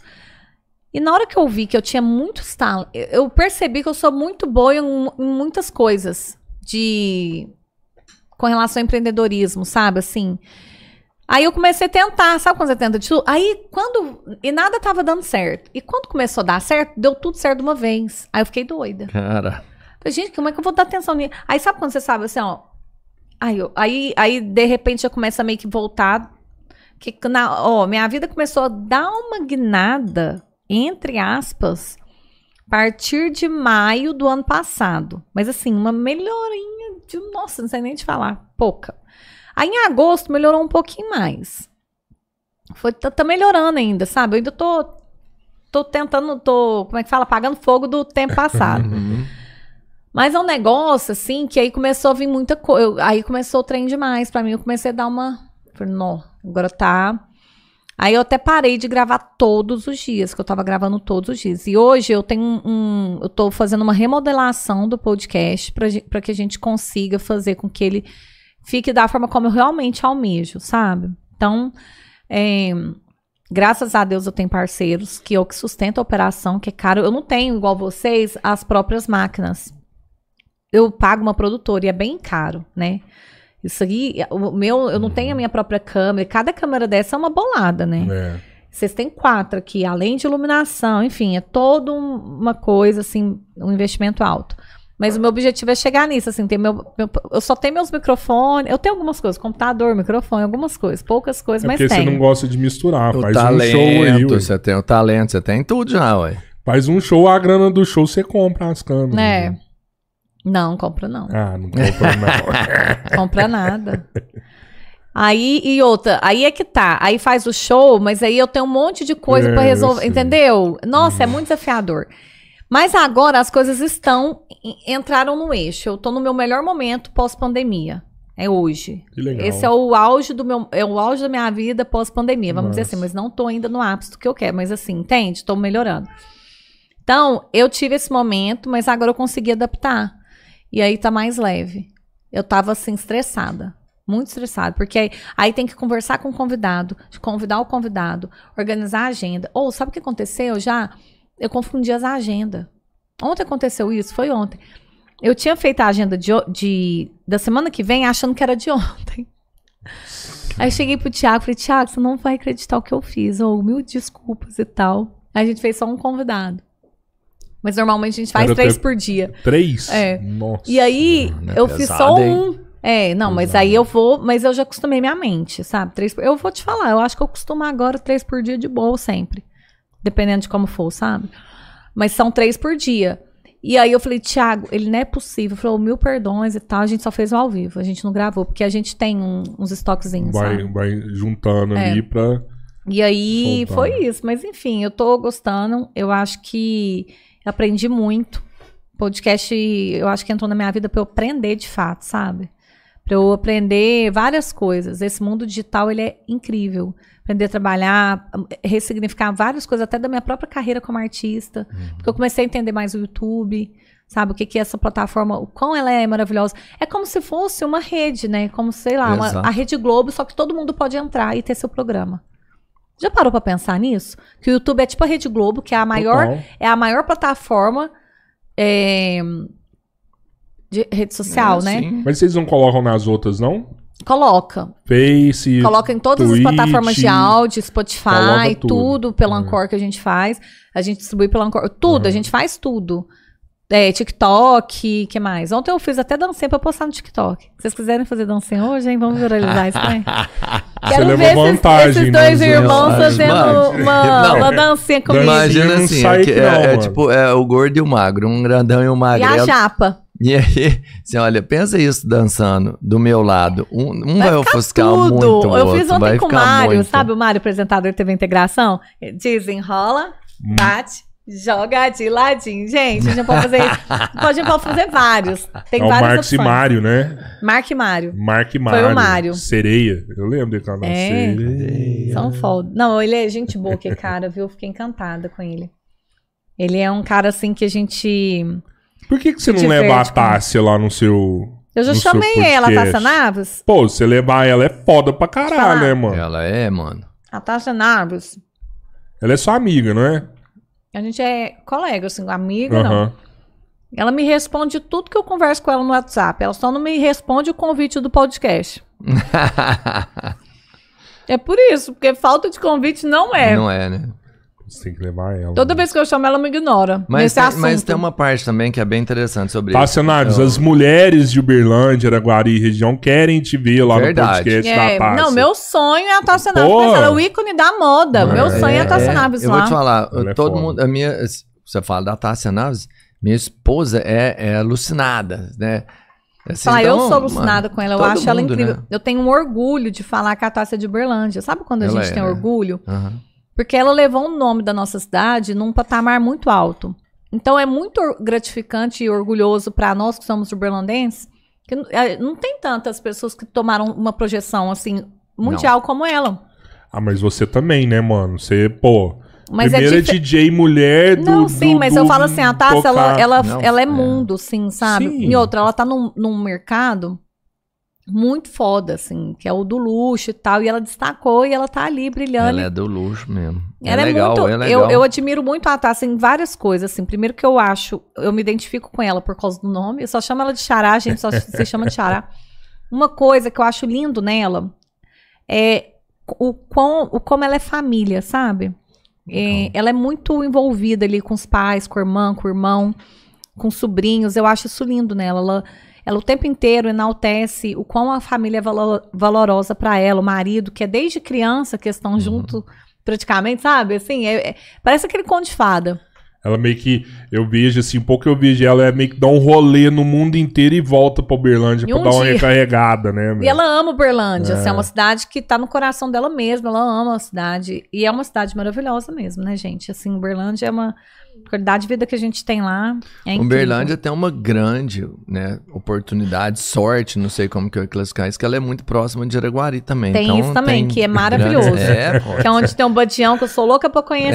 de Tanto ver ele na postar. Não, o Badião é louco a hora que ficou sabendo que você tava aqui. Tinha- É? Vou te mostrar depois. Graças. O Sushi Man falou assim, cara, a Tássia tá aí hoje, eu sou louco na Que Tássia, mara. Uai, velho." podia ter vindo aqui me entregar pessoalmente. Era viu? mesmo, e ele é fantástico. Como é que ele Will. chama? O John Will. John é Will. Will, John Will. é. John Will, você podia ter vindo aqui ainda caracterizado, né? E o John é Sushi foda, Man. hein? Pensa num cara que é Ixi, ele, foda. ele é influencer Que e tudo massa. mais. Falar de é- Araguari, a gente tem que mandar um abraço pra Carla Zambelli, né? Ela tá lá em Uberlândia, né? Tá Hoje. lá? Não, ela ontem, foi embora, tava foi ontem. embora, é. Caraca. Você viu o Foi que ela fazer uma falou? palestra. Não, vi não. O que, que ela falou? viu? Ah, fez mais uma piadinha com a Caramba, gente. velho. Fez o... Podcast Três Irmãos? Não, Não, com Araguari. O que, que ela falou? Ela, ah, ela falou um tanto de besteira lá em Berlândia ontem, né? Ah. Ela falou, falou do Odelmo, tipo, ah, e aí, vocês já escolheram outro prefeito? Porque não dá, né? Não sei o quê, Odelmo de novo. Ela falou isso? Ela falou isso, não sei como é que ela teve coragem de falar um absurdo desse, né? Ah. E aí depois ela foi falar de Araguari. Independente de posição partidária ou política, né? Não, gente independente, fala, é. é. Independente de posição, mas mesmo assim é um absurdo. E, e aí depois ela falou, falou alguma coisa, começou a falar alguma coisa de Araguari, e ela falou assim, Araguari é uma cidade de primeira. Você chega de primeira e engata a segunda e sai da cidade.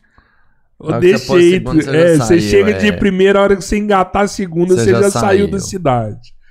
Cara, Não, foi é além, ela falou assim. velho, não, surreal. até entendo, vereador em Uberlândia, mas em Araguari pra quê? Pra, Pra quê? que vereador em Sério, Araguari? do não tem nada? É, nisso aí. Ah, são Maluco. pessoas que não perdem ficar calado, né? Ai, gente, foi lá pra falar é, lorota. Perdeu alguns votos, né? O. Ó, o pessoal do Talk About tá aqui. Ah! Sejam bem-vindos. Caraca, se inscrevam no canal. Inscrevam no nosso canal. Amo vocês. Tati Ferreira, acidez feminina, eles comentaram aqui. É, Acidez é, o- é feminina. o nome do perfil dela, da Ah, Tati Ferreira, tá. acidez legal. feminina. Ah, tá. Da, da Ela é Tati, maravilhosa, que é a Tati. Ela é de Uberlândia também. Ela é de Uberlândia, vocês podem convidá-la pra vir pra cá. Ela o é convite já tá feito, então. Ela tá aí, não tá? Tá Vem, vendo a gente? vem. Ah, é ela? Não, não, foi quem, quem comentou. Ah, foi, tá, o, tá, não. foi o Talk About. Aí você me quebrar a perna. O canal do Ivan Lima tá aqui de novo. Obrigado, Ivan, sua presença aí. A Evelyn Spirandelli Nogueira, é melhor DJ. Seu show é o melhor. Pô, Você sabe quem que é essa? quem? Não sei, Minha mas irmã. Spirandelli. Ah, que é Spirandelli. Ah, pô. Mas Spirandelli era uma loja gigante, Mas não você é? tem Spirandelli no seu Aham. sobrenome? É Tassi Spirandelli Nogueira? loja? Uhum. A Spirandelli, Ah, a Spirandelli É era da da sua Esperança das lojas, sim, do meu avô. Caraca, E moleque! dos irmãos dele, né? Que quando meu bisavô Sim. morreu, ficou pra eles. Mano, eu comprei uma bicicleta na loja Spirandelli. Né? Eu ia lá na loja Spirandelli, era do lado do mercado municipal aqui na Guari, Família lembra? tradicional de E Uberlândia. tinha Spirandelli pra todo lado na região. Não, a Spirandelli que levou bicicleta pra Uberlândia, região. É. É. Pô, Era vocês tipo é muito Magazine rico. Luiza aí. quebrou de. Falimos, né? Você sabe. Falimos. Então, por isso que eu sou trabalhadora. Sério, não tem, não Não. tem muita grana no Tem banco nada, guardada. tem nada. senão- Tudo no colchão, porque leiloou tudo. Foi pra leilão, os trem, como é que é aquele negócio? Sabe quando o fale e o. o- É foda. Penhora os bens. pega mais. tudo que é seu, eles Perdeu pegam tudo. tudo. que é nosso, assim, né? Mas você chegou a viver, presenciar Eu isso vivi, aí? eu vivi tudo. Eu vivi assim, uma- eu vivi uma vida muito tipo de. Tipo, meu avô, a gente viajava pra praia, minha família é muito, muito grande. Tipo, ele pegava todos os filhos, que são seis, com todas as noras e genros, Netos. com todos os netos. Tipo, alugava o prédio inteiro da praia. E dava. Pra nós era. No Natal era dinheiro pra todo mundo que comprava o que queria. Assim, era uma Sim. vida muito legal, assim, eu vivi esse auge da abundância, assim, do Sprandelli. Tinha quantos anos? mais ou Sítio, tudo. Não, eu até fiz a minha festa de 15 anos lá no sítio, mas não era uma coisa assim, tipo, nossa, vamos rasgar. Não era rasgar dinheiro nem nada, mas era uma vida muito Mas boa. tinha, tinha É, oportunidade. e tinha até. Eu gostava de ser Sprandelli porque a gente, quando falava na ficha e tudo, na ficha não, na lista de chamadas, sabe quando os professor meio que puxa saco porque você era Sprandelli? Sim, sim. Eu tinha esse privilégio, sabia? Mas é porque é legal falar o nome Spirandelli também. É, né? eu adoro falar povo É um nome assim, diferente que você fala rápido, assim, é bom pra caramba. Eu acho que era por causa da história da família mesmo, sabe? Ali, do prédio em frente ao Juca Ribeiro, porque todo mundo de Uberlândia daquela, daquele tempo, todo mundo não, porque quase todas as pessoas experienciaram algum tipo de compra nas lojas de Sprandelli. Certeza. né? Que era tipo- Certeza. É tipo uma Casas Bahia hoje, pra quem não sabe o que é Sprandelli, mas hoje, assim, Isso. Casas Bahia em, por- em proporção menor, porque Casas Bahia hoje tá no Brasil inteiro. Sprandelli tava só em Goiânia, Uberlândia, algumas cidades da região.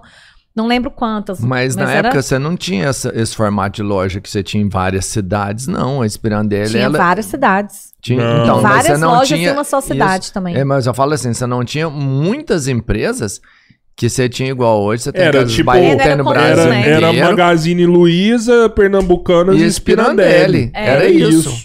É. Não era Então, comum. era muito forte o nome Spirandelli. E, e era o lugar que vendia bicicleta, mano. Tipo E assim, depois além de várias vender outras tudo, né? coisas, é. Aí começou a virar igual essas lojas mesmo. Não, sim, era muito legal. Eletrodoméstico, sofá, tapete, tudo assim. E aí você viu, você viu tomar a parada toda. Chegar Não, e. tomar eu nunca vi, mas assim, eu, eu, Ah, não eu foi vivi tomar, né? a Foi- depressão, entendeu? Familiar, eu vivi isso. Que é muito, foi muito impactante pra mim, inclusive. Eu acho que eu sou bem desse jeito que eu sou por causa disso, inclusive. Mas Sabe assim, de viver foi muito independente, foda. Eu comecei a trabalhar com. Eu comecei a trabalhar com 15 anos, pra você ter noção. Porque eu acho que foi quando ali tava quebrando mesmo. Desde os 15 eu trabalho, ou seja, tem 20 anos que eu trabalho. Gente, vou fazer 35 sexta-feira. Pô, parabéns, velho. Meus Vocês parabéns. acreditam? Vai ter festa? Uai, tem que ter, né? Chamar a gente, Muita a gente. Gente, leva aquele. Chuck, ele não para de me olhar, tá me dando agonia, viu? Sério? O Chuck não para de me Você olhar. vai ver a hora que o Deadpool Mano, começar a Ele conversar não para, com gente, você. tira aquele boneco dele. Olha ali, lá, ele não tira lá, para de me olhar, lá. tá me dando agonia. Tá- Deixa eu mostrar pros, pros nossos E telespectadores. você viu que ele Tá tá te olhando. Ele tá te Não, olhando não, por baixo, assim. gente, ó. fica assim. É. Não, sério, sabe quando toda hora você olha e tá assim, ó, o Não, mas boneco? ele ficou de boa no programa inteiro. Deixa eu mostrar pra vocês, gente. Ele faz coisas piores aqui. Vou mostrar na câmera do Robertinho, pode ah, ser? pode ser, vai lá. Ó, dá pra focar aí? É bom que ninguém assusta, que eu já estão acostumados que a minha imagem não fica tão. Olha. Aqui. É, aperta ele que ele vai rir nas costas dele, no meio das costas dele tem um botão. Gente, Aperta de novo. Perde não que vai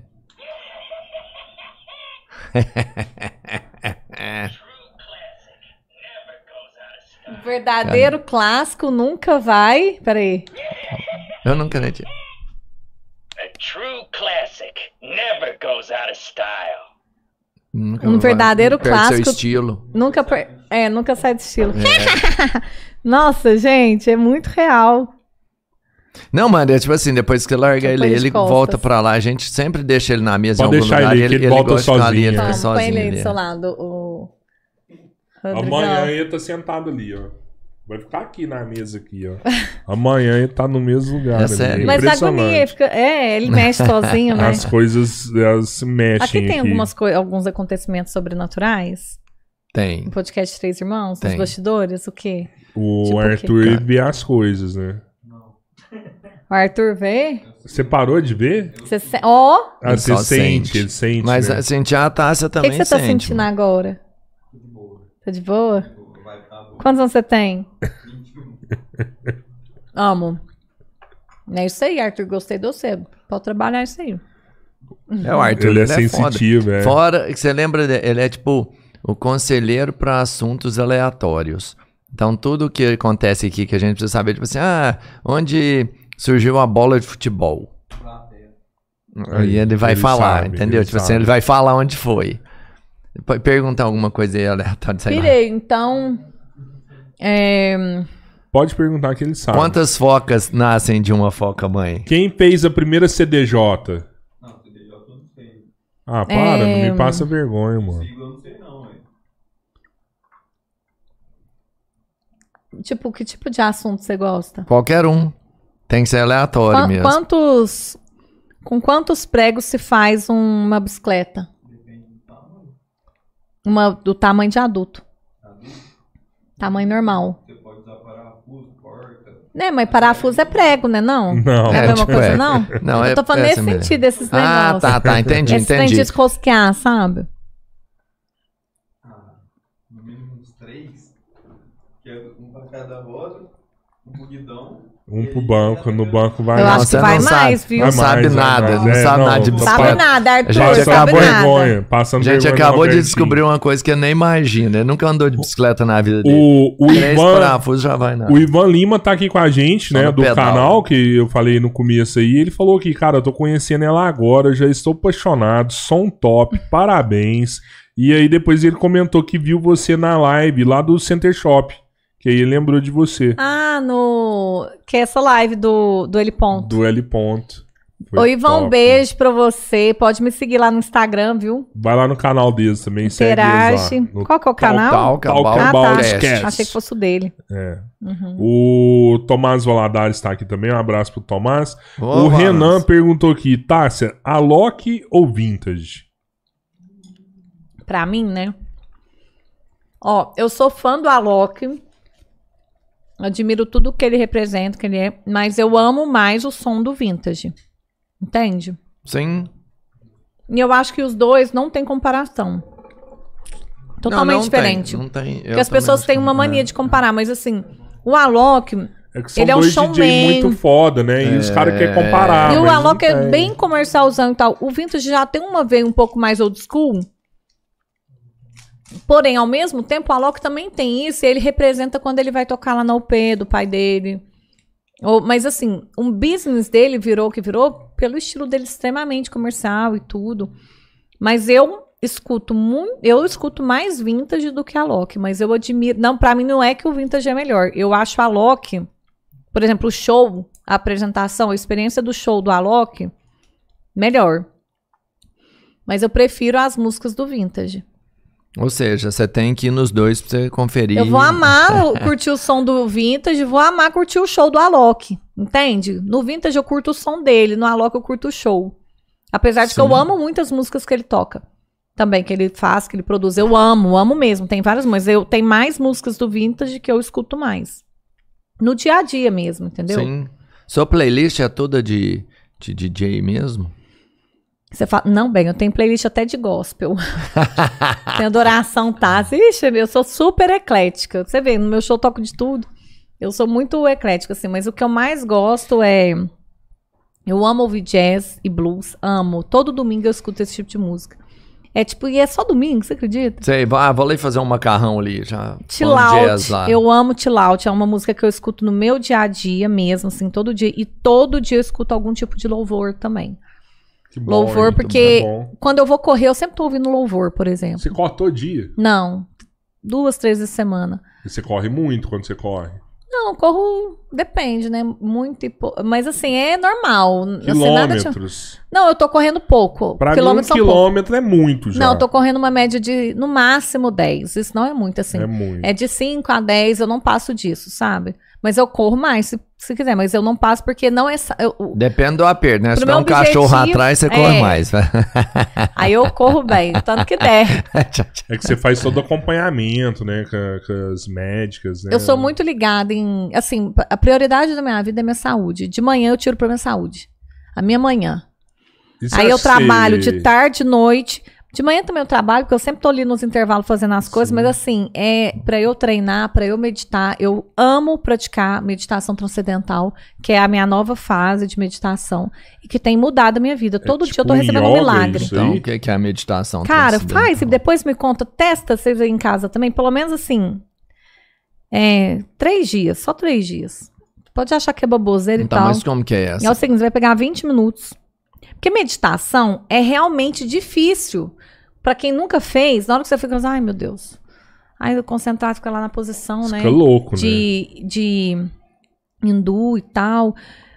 Você não precisa, você pode ficar sentado numa posição confortável, não pode deitar, você vai sentar, respirar, só vai é, falar um mantra, que é uma palavra nada a ver, não pode ter um sentido ou um significado para você. Para você não focar nesse significado. Quando você começa a falar isso toda hora, por exemplo, você faz on, sabe? On, Ah, on, por exemplo. Ou qualquer outra coisa, sei lá. Charon, sei lá. Você pode inventar se você quiser. Tem, tem palavras certas. Bló. Mas pode fazer qualquer palavra. Qual que você Mas usou eu hoje? uso on. Hoje eu, usei, eu tô usando muito on. Eu uso muito on. Tem umas outras que eu falo, tipo, Shravaya, não sei o quê. Eu não lembro, porque eu sempre pego algum tipo de aconselhamento de, de um mediador de meditação, sabe? Assim, eu, eu Uhum. leio essa coisa. Mas eu tô muito no on. Eu falo assim, eu vou lá, eu vou, qual mantra eu vou pegar? Eu digito lá um mantra.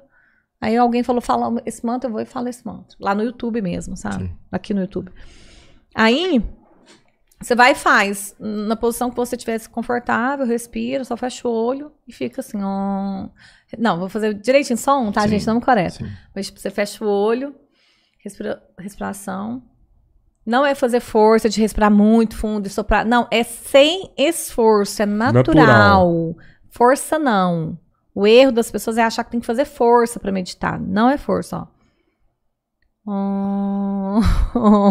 Você não tá concentrado. Coisa, mas é tipo isso. Aí você faz o on e vai fazendo esses 20 minutos. Você entra num negócio, gente, numa onda. Vocês estão rachando de mim, mas é sério, faz isso. Você entra numa onda. Você não sai de você. Tem nada disso. Você tá. Aí é que tá. Você mergulha tão profundo em você que você tá dentro do seu eu.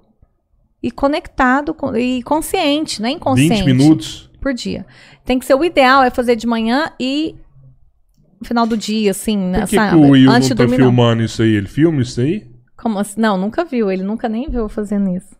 Mas eu já tentei aplicar nele. essa, essa rotina sua da manhã, o Will não tá acompanhando você Não. fazendo vídeo, não. A gente ainda não dorme Essa é junto, só não, né, Will? só. É só Você minha. que faz as suas paradas de academia, esse negócio rolando. É, eu que faço. aham. E a mulherada gosta? Já aconteceu Você, do Will acompanhar. você deve ajudar muita gente com isso daí, né? Motivando, assim, alguma coisa do tipo. Rodrigo, é, eu acho que sim, por, por causa de relatos que eu já recebi é, de mensagem, mas eu acho que na vida nós somos influenciáveis e influenciados o tempo inteiro. Claro. Entendeu? Esse, esse bate-papo, você tá me influenciando. O Robertinho tá me influenciando. O posicionamento do meu, né? Arthur e, e do Pedro, né? Pedro? Sim. Enfim, também. é, A gente se influen... Nós somos seres que influenciamos e influenciáveis. Então, o tempo inteiro, se você me segue, você pode nem se identificar, mas alguma coisa ali eu vou te influenciar. Então, pode ser com o meu podcast, pode ser com a minha, minha academia, pode ser com o meu jeito de comer, pode ser no meu jeito de tratar minhas filhas, pode ser com, com, com o meu jeito de discotecar, pode ser no meu jeito. Entendeu? A gente é assim. Então, eu acho que as pessoas conectam comigo porque alguma coisa influencia e elas gostam, elas gostam de acompanhar. E o meu objetivo com o Instagram, quando eu exponho a minha vida, é poder despertar o melhor no outro. Como para mim a saúde é um valor, e nem sempre para uma pessoa a saúde é um valor, eu tento dividir isso porque é o meu jeito de encarar a vida. Mas tem gente que o, o prim- primeiro valor da vida é o trabalho. Tem gente que o primeiro valor da vida é só ganhar dinheiro. Porque tem gente que só trabalha e não ganha dinheiro, né? Tem gente que só ganha dinheiro, mas não tem mais nada, assim. Às vezes nem trabalha, mas ganha dinheiro, entende? Uhum, tem Então, demais. São assim, valores demais, e valores. Tem gente que é família e tem gente. Então, eu tento trazer é, isso, assim. Para mim, a saúde, ela não é só a saúde física. A gente tem o nosso. Para mim, o principal membro que a gente tem que trabalhar todos os dias é o que eu trabalho primeiro na vida, que é o que eu começo por ordem de prioridade, que é o cérebro. E o cérebro bem trabalhado, você conquista o que você quiser na vida. Você pode ter conhecimentos, pode ter paz na alma, paz no espírito. Se você tiver com o corpo perfeito, por exemplo, na saúde, mas tiver com a mente horrível, com a mente Ferrou total. Você tá totalmente. é, aí você tá esteticamente, talvez, num padrão, mas você tá fudido por dentro, tá com um monte de problema. Entendeu? Então, assim, é tudo multidisciplinar, não é um e outro. Então, eu gosto de trabalhar a saúde num mente, espírito, corpo, assim, eu tenho isso comigo, sabe? Desde muito tempo. Desde 2018, precisamente falando, que eu fiz um processo de coach com uma mulher que chama Catiane Bloomfield. Ela era a coach que a Universal indicava para todos os artistas. E aí eu comecei a fazer com ela. Fiz quatro meses. Aí ela falou assim para mim, uma das minhas primeiras lições, né? Ela falou: você vai ler um livro que chama O Milagre da Manhã. Milagre da Manhã. Eu li esse livro, esse livro mudou meu jeito de, de, de viver o meu dia, quando eu acordo até quando eu durmo. Sério? Depois fica Você acha dica. que mudou porque ela falou pra você ler ou Não, tivesse o conteúdo lido? do livro. Não, tá, mas você acha que mudou porque ela falou assim, ó. Porque geralmente quando a pessoa fala isso. Nela, é, Criou em você uma Ó, predisposição. leia esse de- livro aqui que eu acho que ele vai fazer diferença em você. Né? A pessoa já tá, já tá abrindo caminho para aquilo lá mudar você. Você acha que se você tivesse lido esse livro sem ela te indicar, você Com acha que ia ser a certeza. mesma. eu te- teria tido a mesma repercussão. Existem alguns livros que eu li, eu, eu aprendo muito com livro, que o primeiro livro que mudou a minha vida mesmo foi aquele livro do Augusto Cury, que é um psiquiatra. Eu gosto muito de estudar a mente, sabe? Ele chama Dr. Augusto Cury, não sei se vocês já ouviram falar, ele é bem hypado aí na internet também, porque ele tem vários conteúdos, vários cursos, vários livros, que chama Nunca Desista dos Seus Sonhos. Esse livro mudou a minha adolescência, assim, sabe quando a gente tá virando jovem ainda não é jovem? Tá ali é, o pré-18 para fazer 18, sabe? Esse livro mudou meu eixo. Porque é muito comum a gente se sentir um bosta, né? Assim, se sentir incapaz, ou às vezes, ah, sabe quando a gente pega essas- esses momentos? Nossa, gente, parece que eu faço, faço, tá todo mundo parece que curte, mas nossa, eu não sinto isso, tá horrível, não, não me sinto, ah, não sei, sabe? Eu tento, tento não dar certo. Não, ninguém gosta disso aqui que eu tô fazendo. Eu não sou aceita, eu não me, eu não me sinto pertencente. Eu tava nessa fase de não me sentir pertencente, porque eu sempre fui a doida da família, eu sempre fui a criticada. Sabe assim, eu sempre sofri muito esse lance, assim, dessa coisa de ser muito anti. Eu sempre fui muito fora do comum Fora em comportamento, padrão, assim, em jeito aham. de ser, dentro, principalmente ali na família, a família tem um poder muito de influenciar a gente positivamente e negativamente, né? E quando eu li esse livro, eu falei, caramba, era mudou a minha vida. Foi o primeiro livro. E eu acho que livro e conhecimento e despertar vai muito de fase que a gente tá. Talvez hoje, se eu lisse- lesse esse livro, seria diferente meu modo Uhum. de, de ver. Mas ele, até hoje, assim, eu acho ele perfeito. E foi a partir dele que eu virei fã daquele ex-presidente dos Estados Unidos, Abraham Lincoln. E ele fala de várias personalidades que você fala, que esses caras passaram por isso? Você chega a chorar lendo, sabe? Depois, não sei se vocês gostam de ler ou não, mas ao invés de ler, é, tem gente que não gosta, pega, tem resumo cast, tem podcast livro de resumo, sabe? Resumo cast. É muito bacana, direto. Eu escuto também resumo cast livro. é, amo, porque é uma forma também de aprender.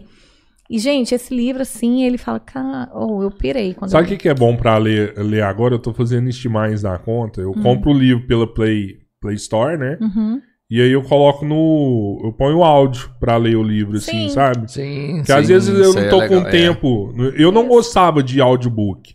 Nunca gostei. Mas esse eu tava indo pra Uberlândia. Falei, cara, eu vou, vou pôr aqui no som aqui. E aí eu fui escutando o livro e, cara, eu li o livro rapidão, assim. Eu acho que se eu ficasse lendo as páginas, eu ia demorar muito Sim, mais. E tem sabe? gente que não, não consegue se prender na leitura. Tem gente que aprende de outras formas. Tem gente que aprende assistindo, tem É. gente que aprende ouvindo. Por isso que eu também não gosto do método de, de ensino rotulado. Eu acho muito errado, sabe? Sistema de ensino rotulado. Ai, é Por exemplo, escola de complicado, hein? inglês, a gente vê muito isso. Por quê? Tem, tem muitas escolas que te fazem ensinar, aprender gramática antes de aprender som. A gente, quando nasce, a gente não aprende antes a falar, É. Isso aí. para depois aprender a escrever, a ler, a alfabetizar. Então, assim, Mas mudou agora, né? Tem É, muita não, escola sim. agora que É, que, é. Ensina Que você falar primeiro pra depois ensinar você a escrever, né? Essas Exatamente. Mas assim, essa forma de aprendizado sua é única, só você sabe. Tipo, tem gente que eu acho que eu aprendo mais lendo e escrevendo, assim, sabe? às vezes coisando. Eu, eu, por exemplo, eu tô com uma ideia, eu preciso escrever essa ideia. E não é digitar. Eu faço tudo no meu caderno, assim, ó, moda antiga. Se eu não fizer, o trem não vira. Mas você tem Entendeu? essa parada. Você tocou num assunto que é muito legal. Que é educação nova, né? Por exemplo, os moleques estavam numa escola que falavam assim, ó. Primeiro você brinca, primeiro você imagina, primeiro você faz isso, aquilo outro. E aí depois é tudo consequência. Depois ler, escrever, é consequência. Não era a prioridade para as crianças pequenas. Era a escola que o meu moleque tava, por exemplo. né? Aí, tipo, ah, chegou. Quantos anos moleque... ele tem? Hoje tá com oito, mas tipo, ah, o moleque chegou com seis anos. Ó, o moleque não tá escrevendo ainda. Não, não preocupa com isso, não. Eu concordo. consequência, deixa ele brincar tal. A escola das minhas filhas é assim. É, aí deu sete anos. É, Olha, vai escrever o ano que vem. Aí deu sete anos, moleque não tava escrevendo. não tá escrevendo. Não, não, não, esquenta com isso, não. Eu já. Eu que. A gente, a gente fica, porque a gente aprendeu de outro jeito, né? E aí eu já não. Falei, ah, cara, desculpa, eu não quero pagar pra aprender desse jeito mais, não. Eu Vou, vou pra outro jeito agora, né? Uhum. Mas tem muito pai hoje E que deu vê certo? isso aí. Cara, deu, deu. O Quando Moleque, você mudou, Mudei, o moleque tá, tá escrevendo, tá lendo, tá, Porque- tá. É, deu certo, deu certo. Porque é isso, cada um tem uma Rolou, forma de aprender. rolou. E ele tava numa escola que boa pra caramba, mas que não era É, o- é, a forma é. pra ele. a escola que minhas filhas estudam, que é o nacional, que é o método construtivista, Aham. É, eu amo porque elas o tempo inteiro são desenvolvidas no olhar da criança. Não tem aquele militarismo, cadeirinha tudo igual, retear. Só agora que a É. mais velha começou. Mas sempre foi em rodas, experiência com bicho. Lá parece um- uma fazenda. Fazendinha, né? É, ela parece uma fazenda mesmo, assim, uma chácara enorme, que ainda é colado na BB, que é onde elas fazem educação física, Quantos é um anos clube. elas estão? 5 e 7. A de sete já tá lendo e escrevendo? Já lê e escreve. E lê assim, tá ótimo. Mas começou, desandou agora. Ela vai fazer 8 dia 1 de agosto. Ela desandou agora. Mas é assim, é a fase, tá natural. Aham. Então eu amo quando a gente respeita isso, porque a criança, na minha opinião, isso é a minha opinião como mãe, eu acho que criança, a gente tem que olhar pra ela como criança e ser tratada como criança. Sabe, assim, é, é, para mim um valor muito importante para as minhas filhas que eu, que eu exijo delas, elas terem mais do que inglês, que muitos pais querem, ah, eu quero inglês. Para mim é esporte. Porque a criança, se ela não é desenvolvida no esporte em criança, ela custa dar conta, ela passa perrengue na vida adulta. Entendeu? Estudo não, se ela já está estudando, daqui a pouco ela vê necessidade, ela já quer o inglês, ela quer ver os amiguinhos conversando, vendo a mãe dela viajando e conversando, entendeu? É natural, a gente fica querendo, a gente se interessa. É Mas o esporte. né? Não vai te exigir esforço. Não, existe né? O esfor- esporte. Não, sim, mas o esporte vai exigir esforço físico. É.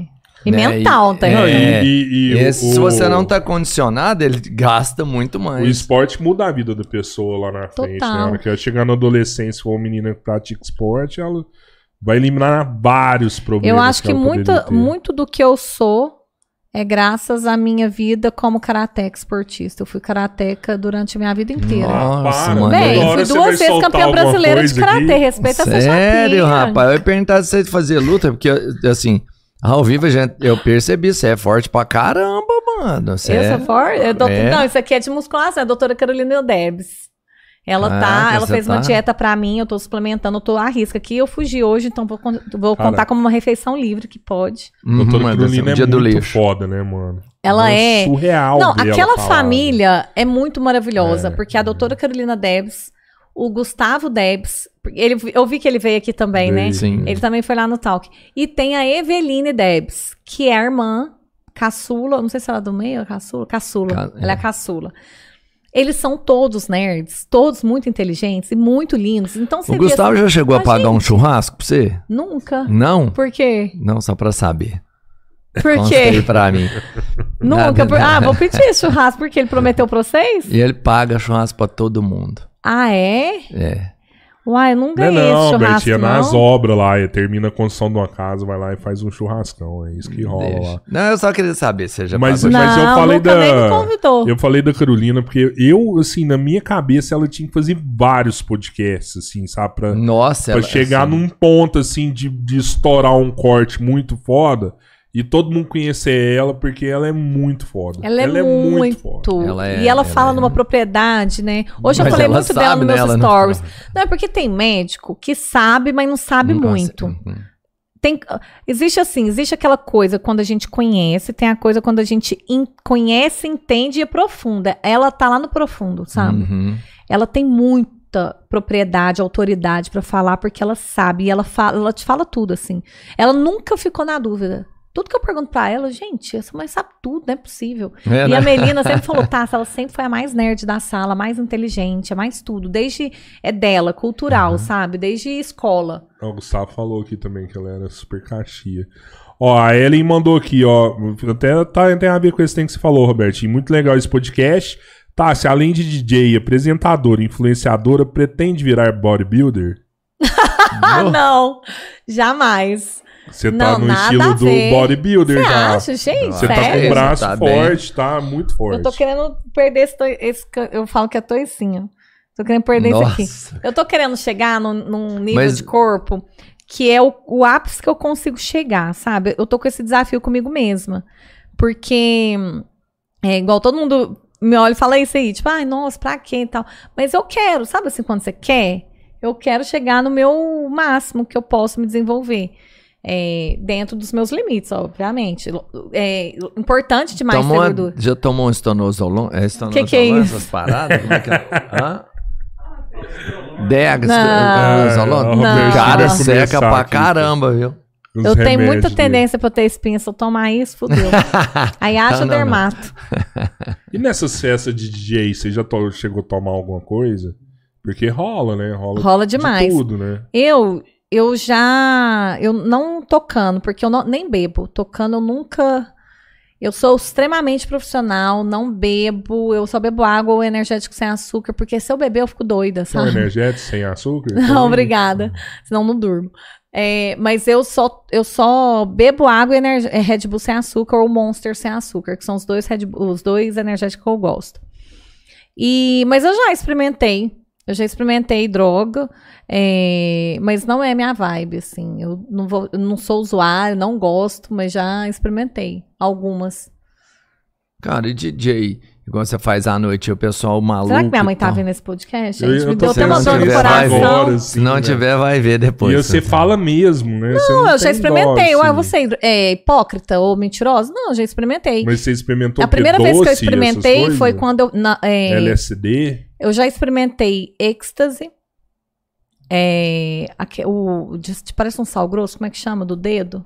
MD. Cocaína. Cristal? Não, eu nunca cristal. tive coragem de experimentar cocaína. E é uma, co- uma droga que tem muito, assim. Muito. E eu não tenho coragem, porque diz que é altamente viciante, né? Então tem muito medo de viciar. Crack, crack vicia. Não, eu sei Caralho, nunca. Eu já é experimentei só é, êxtase, mas eu nunca tomei aquela bala, to- aquela é bala, né, que o povo fala, inteira, o, a- o comprimido. Tipo, cortei, cortar, sabe assim? Cortadinho, Sei, cortadinho. os Mesmo assim, dá muita onda, assim. Mas você parece um animal, sabe? Fica lá se mordendo. É muito ruim. E esse esse salzinho grosso MD foi horrível também essa experiência. Nossa senhora, não veio pra nunca mais, porque o trem foi muito ruim. Eu fiquei com um beijo desse também. Não sei o que que acontece. Eu acho que eu não sou. Caraca. eu não nasci pra usar droga ou consumir. Não é pro meu. Eu já sou muito feliz, sabe, naturalmente, assim. Mas eu já experimentei bala, MD e o doce. O doce é o papel, né? Eu não sei. É, o papelzinho. Assim, eu já experimentei esse também, que é Não o. sei, Albertinho, não precisa ser Papel. melhor assim. Ah, e né? já fumei, já experimentei também, já fumei coca... é, cocaína, não. É, fumei, como é que chama? Maconha. Maconha. Já experimentei maconha também, eu eu não gosto. Não gosto nada de Maconha não fuma, é vape, droga. esses trem, Uhum. Né, gente? Maconha não é droga. é considerado. Maconha, Mas álcool é Eu droga. tava com a camiseta verde com a folha da maconha. Não, mas assim, né, porque é ilícito, é, se então você pegar coisas... álcool, é Álcool droga é pior pra caralho, que- muito pior. Eu, sinceramente, eu fico muito pior com álcool do que com êxtase. Assim, tipo, de ontem, você viu tanto que o álcool é perigoso pra mim, assim, é muito forte álcool pra mim. Já tomou um Eu fiz um conhaque? podcast na minha vida bebendo uísque com o Lucas do game, sabe? Vocês lá? Não, aí ele falou, Japa, a gente é muito amigo. Ele falou, Japa, tomar um uísque e tal. Eu falei, ai, vamos. Ele tava com vergonha. Eu falei, então tá, então vamos. Aí eu fui lá, porque o, o nosso estúdio fica no shopping. Aí a gente desceu, comprou lá no supermercado, que eu nem tinha no estúdio. Aí a gente. tom- Gente, nossa, eu tava assim, eu tava, sabe? Nada a ver eu bebendo. Eu falei, nunca mais. Falei pro Thiago, meu sócio, eu nunca mais eu vou beber. Ele, ele rachou, ele, não, mas você viu tanto que bombou, né? Eu falei, é, bombou, mas nunca mais eu bebo. Se eu soubesse, tinha ainda comprado. E essas, dá. e, e essas coisas naturais, tipo ayahuasca, já, já Eu já experimentei já? ayahuasca. É, Eu fui com a minha mãe, inclusive. Ela tomou também? Tomou. Minha mãe ela é muito. A gente é meio. A gente é assim, índio, assim, mas assim, a minha Sim, experiência com a, Eu acho a ayahuasca.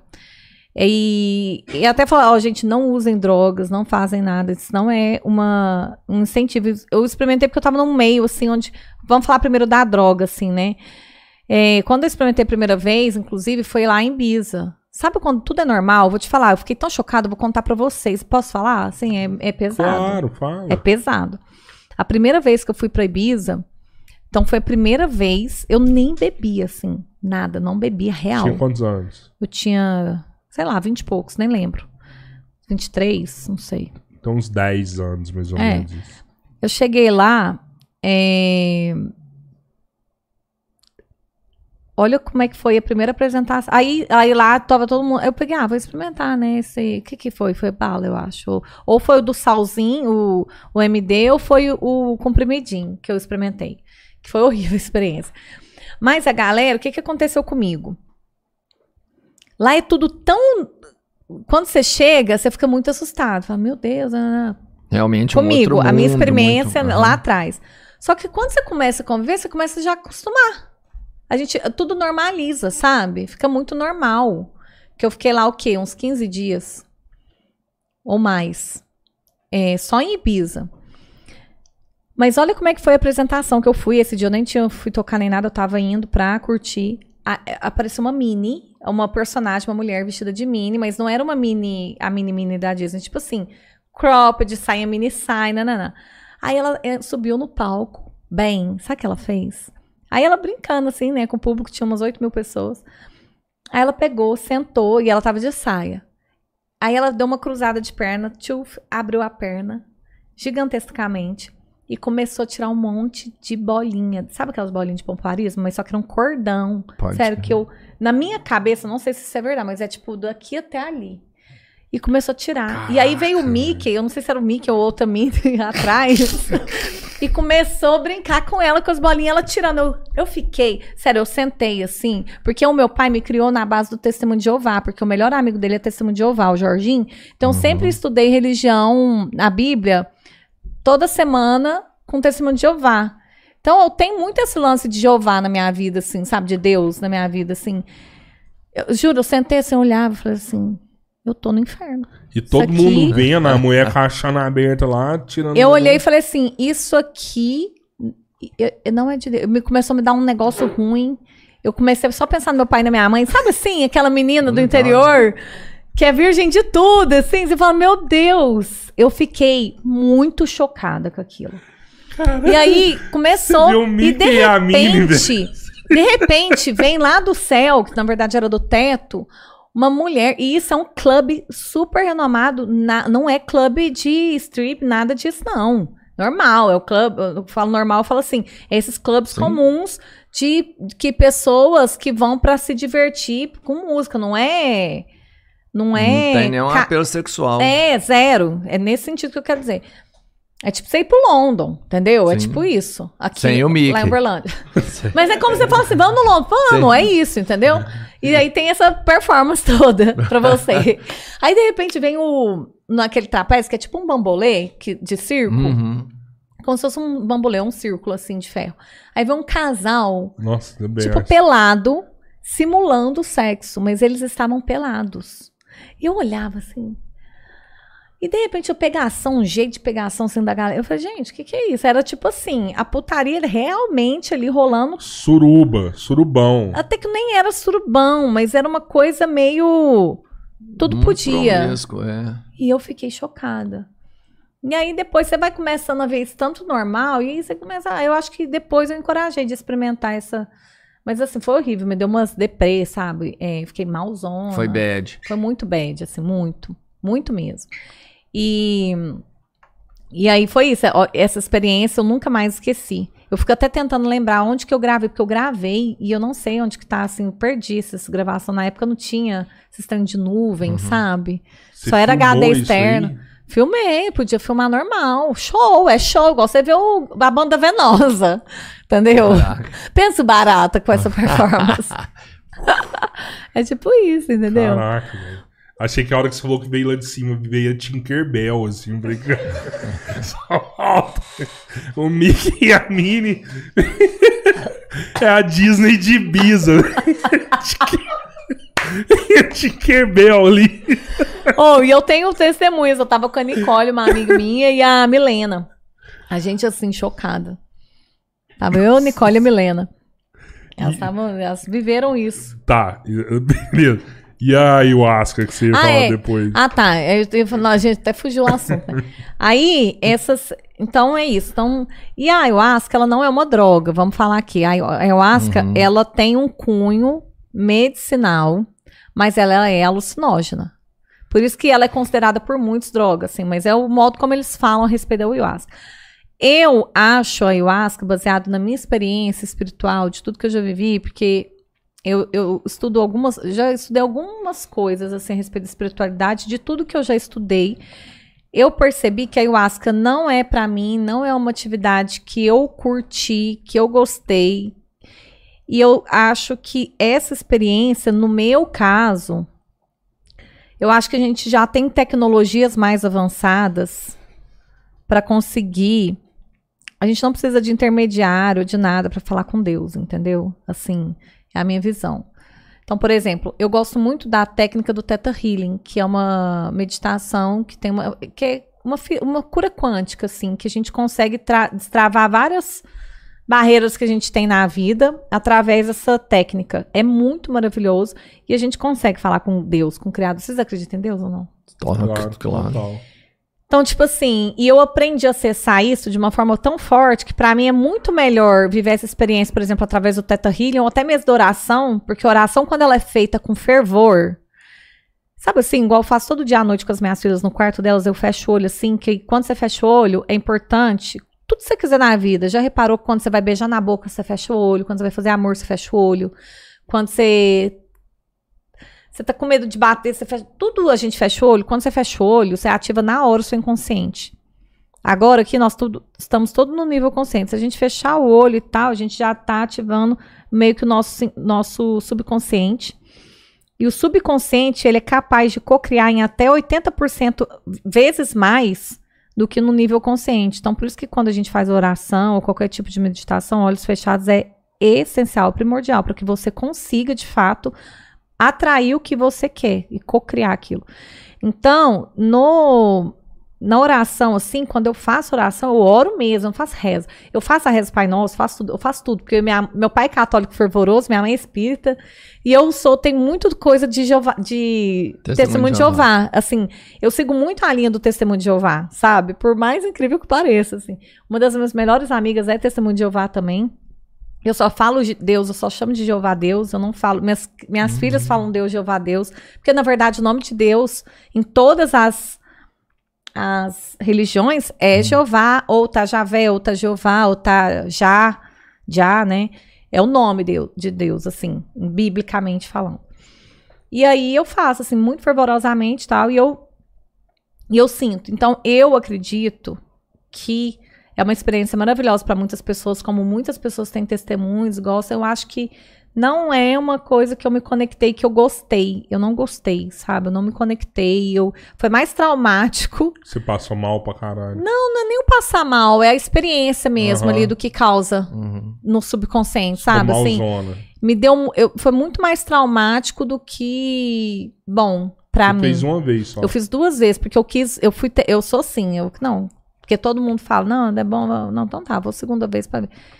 E aí não foi traumático, mas também não fez nada de diferença, sabe? Assim, vamos, gente, eu acho que eu talvez, eu, Tássia, eu tô num nível de, Não precisa dessa parada. num né? nível de, de, de, como é que eu vou explicar? Num nível de comunicação que não, não preciso desse método. Mas eu tenho certeza que para muitas pessoas, eu acho que não existe certo e errado, entendeu?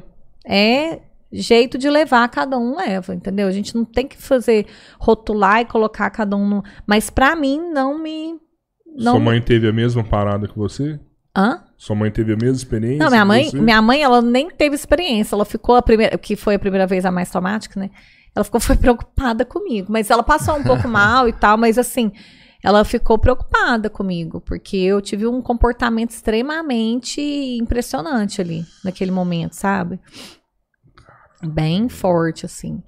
Mas aí a gente, aí a segunda vez eu nem estava com a minha mãe, mas não não é pra mim assim, eu acho, sabe? A não ser que talvez faça lá com aquela galera lá, onde o Alok fez, lá no Acre, Ah, mas você já com fez aqueles duas vezes, É, mano. então. Não, eu tô falando assim, pra mim, eu Aham. vejo que não é pra mim, entendeu? Igual Aham. cerveja, eu já tomei cerveja, Aham. eu só sei falar que eu odeio cerveja porque eu não gosto do gosto. E todo mundo ama. Mas é, todo mundo assim, a maioria das pessoas ama. Eu não gosto de cerveja, então não é pra mim. É isso, é aquela, muito da- daquela coisa que a gente tá falando do indivíduo, né? Mas eu já amo uísque, eu adoro uísque com gelo, não gosto com Red Bull, com coca, Uhum. com nada, água de coco, eu gosto do uísque com gelo, do Old Par. Então, en- entende? Cada um um é um. Old Par com gelo? Não, obrigada.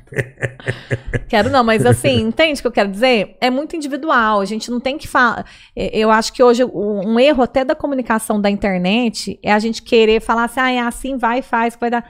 Não é, cada um. eu acho que a gente tem várias ferramentas, vários acessos a informações e a experiências. A gente vai experimentando, vai vendo. Entendeu? Cada um. Tem gente, por exemplo, que só toca se usar droga, se beber, e tá tudo bem. A pessoa se sente bem assim. Se ela quer, tá tudo bem. Eu não me sinto bem, eu não quero. E tá todo mundo fazendo show, entendeu? Tá tudo certo. É isso. Cada um é cada um. A, a Kelly perguntou aqui quais são as metas da DJ Tássia pros próximos anos. Deixa eu falar, ô Kelly, o meu maior. Eu vou falar assim pra vocês o qual que é o meu maior sonho da vida como DJ. Meu maior sonho é tocar no palco principal do Rock in Rio. Nossa. Você acredita? Mas qualquer outro festival internacional é no palco principal do Rock in Rio. Pô, Esse é tá meu, fácil pra meu você sonho. isso aí, eu É, acho, hein? no palco principal, acho que então tem que ter hit. Tem que ter umas músicas bem estouradas aí. Então, assim, é um, é um sonho muito forte dentro de mim, assim, isso, sabe? Dentro do meu país. Você conhece a galera do Rock in Rio? Não, Não conhece ninguém? Diretor? não. Você sabe que eu sou muito. CEO? Não, conheço ninguém. É difícil. Ainda não, mas a gente, eles ainda. É... Eles Tudo ainda é network, você viu? Você Você fez o é- network com o André Marques, Não, mas você nesse parou no Big caso, Brother. aí é que tá. Nesse caso, não é networking. É, Não, claro. tem que ter a música, é aquilo que eu tava Tem, falando. É o tem. autoral forte, entendeu? Tem. É sobre a música, assim, sobre o que você é na música, assim, não como artista, mas a sua música falar por si só. Seus números. Mas pra você Alguém chegar na sua você música, lá, né? você Não é precisa de você. grana também. Não tem como. Tem que ter muita grana Esse é meu desafio. pra investir, pra, né, pra você ter um tempo, você ter uma equipe. E, e aí é onde eu vou forçar de novo no network. Você tem um network que o cara te leva, não pro palco principal, mas te leva pra um palco secundário. Que você já vai aparecer pra caramba. E aí alguém vai pôr grana na Sim. DJ Tassi. E aí o negócio vai acontecendo. Sim, é, é por aí. Eu acho que tá próximo isso aí. Então é esse meu conseguir. objetivo enquanto DJ. Foda, e estourar foda, Isso né? como show, né? Meu maior sonho é esse e ter e conseguir al- alcançar o maior número de pessoas possível dentro com a, a música, com a minha música, pra para conseguir chegar lá, né? Hum, é isso que eu ia te falar, um vai levar o outro. É, é isso. Cara, mas você tem potencial, isso vai acontecer. Amém. O e Bruno- agora, seu projeto novo que você faz. Não, você não faz menos. Mas você faz mais assertivamente. Quando você tá descansado, quando você tá com um foco, o resultado é melhor ainda. É. Então, se Certeza. você já fazia bem, É verdade. agora melhor ainda. O Bruno mandou aqui qual a maior dificuldade de ser DJ se você já sofreu algum tipo de preconceito.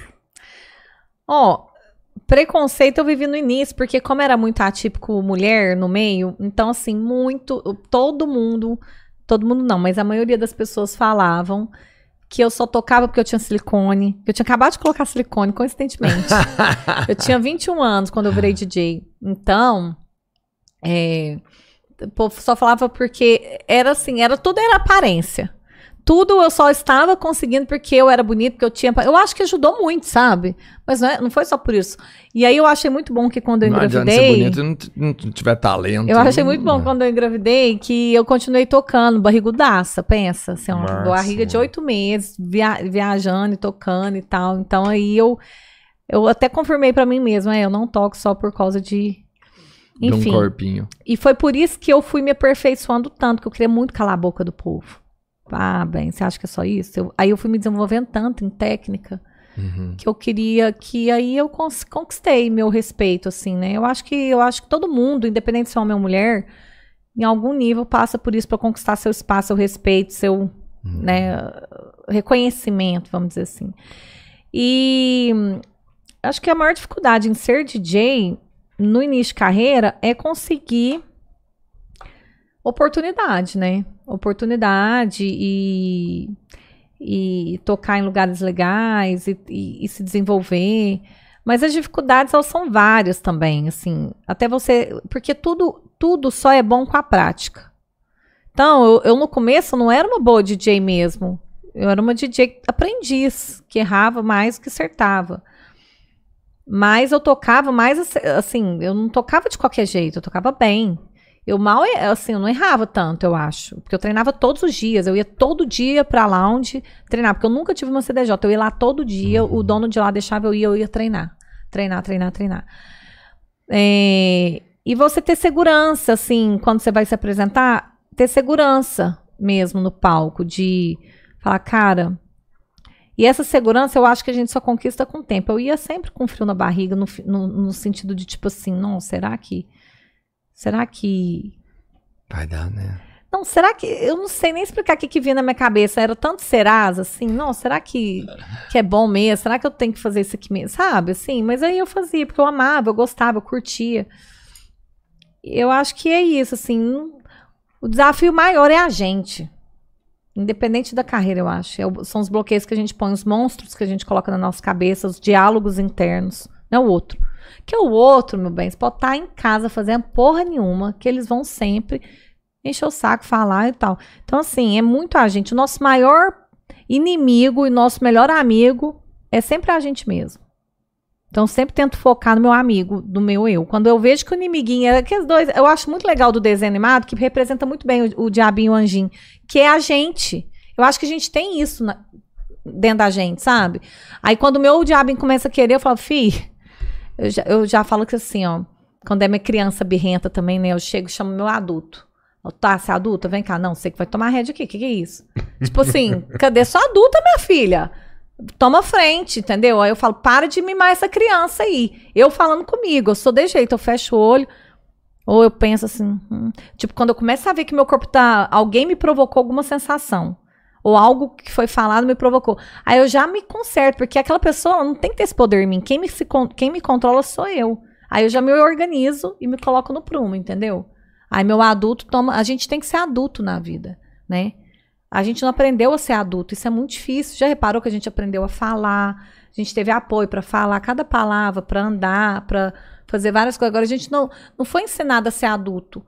Aí a gente sempre tá lá mimando seus filhos o tempo inteiro. De repente fala, começa a tratar diferente, porque já cresceu.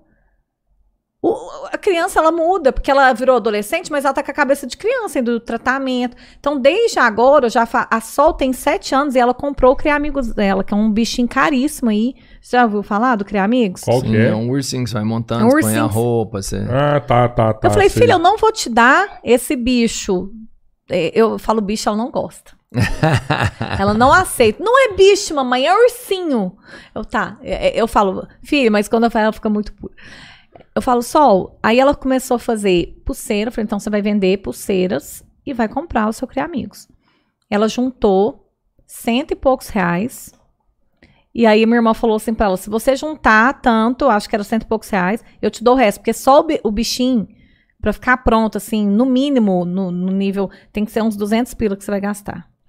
Mais as patinhas. Bichinho base. é. É, ele top é uns 800. É tipo isso. Aí ela comprou. E aí eu tô desde agora ensinando pra ela que é assim a vida. Por quê? Pra ela saber que não é vem tudo que a mamãe e o papai dá. Só que, lógico, é de uma forma Não muito pode, né, cara? muito, tra- muito assim, amena, mas eu já vou Leve. infiltrando pra Aham. tentar. eh, Eu já trago elas uma, uma certa independência no sentido de fazer as coisas. Tipo, ah, mamãe, tô com fome. Ah, então vai lá fazer. Ah, mamãe, não, vai lá fazer agora. Vai fazer. Tipo assim, elas já pegam a bananinha, que elas gostam de banana, pasta de amendoim, granola, enfim. Vai e faz tudo bonitinho. Tipo assim, ensinando, tipo, vai, faz, se vira. Sabe, assim, no sentido de. Mas sempre no amor, eu sou muito amorosa, mas eu, eu acho que a gente tem que ensinar aos pouquinhos, de acordo com a evolução de cada criança, até a adolescência, pré-adolescência, né? Esse é do terceiro, porque é muito difícil, né? A gente, por isso que a gente fica um monte de adulto traumado. A gente fica tentando organizar a, vi- a vida adulta organizando os problemas da infância, já viu? Tá aí os, os consultórios tudo de terapia, lotado por causa disso. Bombando. Porque a gente né? não aprendeu a ser adulto, então a gente tem que adultecer. Então eu me obrigo a adultecer com os desafios. Fala, para. Tipo, se, pra mim não existe impossível. Ah, não dá? Vai todo mundo falar que não dá. Eu vou, vou até numa hora que foi alguém vai falar que dá. Sabe? É o meu jeito de ser na vida. Eu acho massa, assim, o jeito que você. O, jeito que você comunica as coisas no seu Instagram, o jeito que você fala do, do seu relacionamento. Eu acho que é uma forma muito madura, assim. Tem que ter muita cabeça, assim, pra, pra falar do jeito que você fala, assim. Eu, eu acompanhei, por exemplo, quando, igual o Robertinho, a gente falou no começo, quando você largou, né? Você falou, não, eu voltei e tal, não sei o quê. E, e é pra voltar mesmo, tá? É bem, bem bacana mesmo. assim. Você falou assim, teve o preconceito.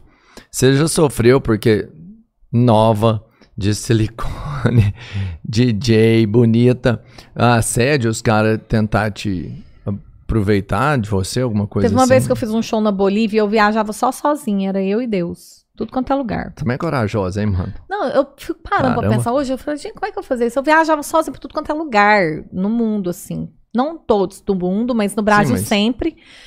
E na Bolívia eu fui sozinha, mas lá tinha uma DJ brasileira também tocando. é, no festival que eu fui tocar. Mas eu não fui com a gente, com nada, assim, era eu. Não tinha isso igual hoje é, né? Hoje o DJ viaja com a equipe, é chique hoje. Antes não, era nós só, era assim, entendeu? E aí, e o Alok que mudou isso aqui nessa cultura nossa do Brasil também. Ele que Uhum. trouxe isso aqui, do divisor. E aí, quando a gente. Eu fui pra Bolívia, teve um contratante que, na hora que ele foi me deixar no hotel, ele tentou me agarrar. E eu sou karateca, Sério? né? Bem, eu soquei a cara desse homem, saí correndo do carro. Só que ele parou na porta do hotel pra me deixar. E aí Sim. eu saí correndo pro quarto. Eu peguei um trauma disso, sabe? Eu fiquei bem traumatizada, nunca mais voltei lá. Isso antes do, do, do evento? Depois do evento, quando ele foi me Ah, deixar puxa. no, no hotel. No final já. E, não foi, no- foi na Bolívia? É, foi na Bolívia. Deu bem no narizão do cara. E aí eu saí correndo. E uma vez também no palco, eu tocando em Morrinhos, aqui perto, mais ou menos, em Aham, Goiás. É, morria. Invade um cara e veio me agarrar. O Otávio Assunção até tava comigo no dia. Eu dei um soco na cara dele também, mas assim, é no, é no automático. Eu não sei explicar. É, quando eu fui é sequestrada, lutador, o cara, na hora que ele veio me pegar, eu lutei com ele até o meio da rua. Fiquei com os braços tudo lotado de roxo. Eu sempre reajo. E isso é ruim, né? É. Isso é péssimo. Mas é Hum. uma coisa minha automática. Tipo, se alguém vier aqui encostar em mim, eu já faço assim, ó. Tipo, é um reflexo É. meu, sabe? De tanto tempo de O corpo lutar. ficou condicionado. corpo, meu corpo é, É. condicionado, com reflexo, com tudo, assim, de, de defesa pessoal. É, então, aí esse cara também do palco que invadiu, eu soquei ele na hora. Quanto Não, tempo de karatê você fez? Nossa, eu fiz a, a vida inteira. Você é né? bicampeão brasileiro, né? Não, na verdade, eu sou campeã brasileira no individual e campeã brasileira com equipe. Então, não Ah, considero bicampeã, Ah, né? sim. São duas vezes campeã. Porque, Duas. porque se fosse bicampeã. diferentes. É. Porque um foi com a equipe, eu e mais duas, e outro foi só eu. E, e que faixa que você chegou? Eu fui até a roxa. Era já pra eu ter mudado, assim, muito tempo. Só que aí eu ia parando. A roxa é que eu tenho mais medo. Pô, se você voltar É agora, roxo, você marrom e pegar a preta Isso, rapidinho, é. né? É, assim, Não não, mas a minha a categoria preta, só não? tinha preta, eu tenho, eu tenho, eu tinha. Não sei se eu tenho, mas eu tinha muito. Mas a minha categoria só tinha faixa preta, assim, praticamente. Era eu de roxa, uma, ou- uma ou outra, assim, talvez marrom. Imagina era suas mais meninas preta. vir lá na sua casa, uma faixa preta. É muito doido, né? Mamãe é faixa preta. Pro ego, assim, né? é Fala assim, não, faixa caralho. preta de karatê. mestre, É. É muito foda, velho. É, mas eu ensino elas a, a fazer. O William perguntou aqui qual show que você tem mais vontade de ir. né? É Você do- foi Esse, no Rock é. em Rio, né? Exato. A, a Érica perguntou aqui também o que, que você acha do final do BBB. Ou, sabe que eu não acompanhei o BBB, Ellen? Ellen, né? É, é, Érica, Érica. Érica. Érica Érica, eu não acompanhei o BBB. Assim, de assistir no dia a dia. Eu acompanhei pelo Instagram, sabe? Assim, as notícias. E aí eu vi que o Arthur ganhou, né? Ganhou. Eu achei, eu, eu, eu acho o Arthur uma pessoa muito inteligente. Sabe aquele cara, assim? Eu achei ele muito Você inteligente. viu um vídeo dele com a Xuxa, mano? Você Novinho, pequenininho, né? Não. Cara, eu, eu vi a semana. Eu sou um campeão, vídeo né? dele novinho com a Xuxa. Quando a Xuxa beijava os baixinhos, ela falava assim: Ó, eu tô com um menino aqui, ele veio aqui pra pedir um patrocínio da natação, tal. E aí é o Arthur, velho, novinho assim, ó. Ah, tal, ó, quem vai te patrocinar é. Você ganhou o patrocínio. É a Sasha. A Sasha que vai te patrocinar, beleza. Aí depois tem um vídeo dele Caralho, voltando. moleque, para, dele voltando com um troféuzinho assim, ó. Ah. Ah, o que, que você veio fazer aqui e tal? Não, vim agradecer, Xuxa, o seu apoio e tal. Que ganhei em quarto lugar, vim trazer o troféu, me ajuda na- nas Olimpíadas do ano 2000, não sei o que, não sei o que. Moleque. Caralho, velho, moleque tá ralando aí desde pequeno, Desde mano. pequenininho. E, vai, e a história, a, a luta dele é grande. Já recebeu vários nãos aí. Eu sei, sei porque eu sou amiga da Maíra. E ela já tentou até a gente fazer música junto, eu e o Arthur e tal. Mas eu achava que não, o- o- os nossos estilos ali naquele momento não, ainda não casavam e não teve tanta oportunidade. Mas a gente sempre se falou, eu me aproximei do Arthur por causa dela. Eu acho ele muito inteligente, sabe? Eu vi que ele tem uma inteligência. É difícil. é, não é tão comum a gente ver homens com, com tanta maturidade, assim, pra falar de sentimento, de, Uhum. da forma como é falado. Mas, assim, eu achei que o PA ou o DG poderia ganhar. Talvez o DG, eu acho que é o que mais pelo dinheiro, sabe? Sim. Eu não sei da participação deles. Eu acho o PA lindo, maravilhoso. E eu tenho certeza que ele vai ter muitas oportunidades por causa de toda a desenvoltura que ele teve de repercussão aqui fora, né? Mas eu achei interessante, assim, não sei. Tem muita gente que fala mal do Ar- do Arthur, né? Fala que ele é mimizento e tal. Eu não assisti a ponto de, de, de falar, ah, eu acho. Não, eu achei tudo que eu vi dele, eu falei, cara, ele é, ele é inteligente, esse menino, assim. Já te convidaram pra comunicar. participar de lá, já? Já recebi alguns convites para participar da Fazenda, do de férias com ex. Do BBB, eu acho que uma vez. Mas Não no tempo tem que. coragem, não, de nenhum. Quando, na Fazenda, quando, eu até cheguei a cogitar. E aí, na época, eu tava casado. O Felipe falou assim: se você for, vai dar desquite. Meu pai falou: não vai, não, não sei o quê. Aí Eu cogitei de uma forma assim, eu acho que eu já sabia que eu não ia, sabe? É, aí depois, de novo, eu falei: ah, sei, eu tenho duas filhas, sabe? E eu sou muito aberta. Eu falo. Então, assim, isso pode ser bom ou isso pode ser ruim, né? Depende de edição, depende de um monte de coisa. Exato. Então, eu acho que ou eu vou ter assim, uma participação, ou vai ser 880, sabe? Então, assim, eu, eu não sei como que isso pode repercutir na vida, porque não sou só eu mais. Então, eu sei como é que eu sou, sabe? E ainda tem Eu o tenho medo de mim, às distanciamento também, né, da família, né? Que você vai ficar lá sem eu as acho, que, meninas. eu acho que isso aí sem- nem, nem é tanto problema caso eu fique igual o Arthur três meses, mas Uhum. é três meses que resolveu a vida dele inteira. Verdade. Se ele quiser ficar aposentar daqui a pouco, sabe? Assim, tanto de marca que vai fazer, se ele for inteligente com Uhum. É isso. dinheiro, ele vai. Que eu acho que ele vai ser, porque ele tem um empresário muito bom com ele e a mulher dele é muito foda também, sabe ganhar muito dinheiro. Então, essa assessoria financeira, se ele conseguir, se ele for inteligente, ele vai fazer um pé de meia que vai ser vitalício aí, sabe? Na carreira dele. Ó, tem muitas mensagens aqui. é, eu vou ler só mais essa daqui, que é o Felipe Gonçalves. Falou: o Muso tá aqui e quer que você manda beijo pra Sabe ele. quem que é o muso? Ah. É o meu marido. é que eu chamei Esse- de muso. Esse merece, hein? Ah, um beijo, mozão. Tá, não, velho, eu quero te agradecer, assim, papo muito massa. Eu acho que nós pode até fazer outro depois. Não, nós vamos fazer com vocês lá no meu, no Lá Talk. Talk. Nós vamos fazer com vocês dois. A gente sabe desse Cara, romance. Agora, agora não dá pra ir mais, não. A gente tem que ter ido antes de conhecer tanto assim. Por quê? Ah, agora eu preciso mais constranger, chegar lá.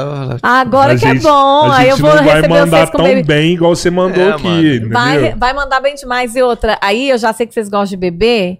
Eu vou, até nesse dia, eu vou me preparar psicologicamente pra também tomar uma que vocês. Ah, não, aí Sério? agora a Eu vou gente já tomar. vai. aí Sim, Mas sabe o que? Vocês tomam vinho? Porque dá sono, mas eu adoro tomar vinho. Vinho é mais de boa, Não, né? pô, beleza. Você É- A toma? Betinho toma qualquer coisa. E É isso? Não? Ah, eu É. tomo também. Ah, vamos beber vinho e tá, água? Pode ser, vamos beber água com vinho? Vamos.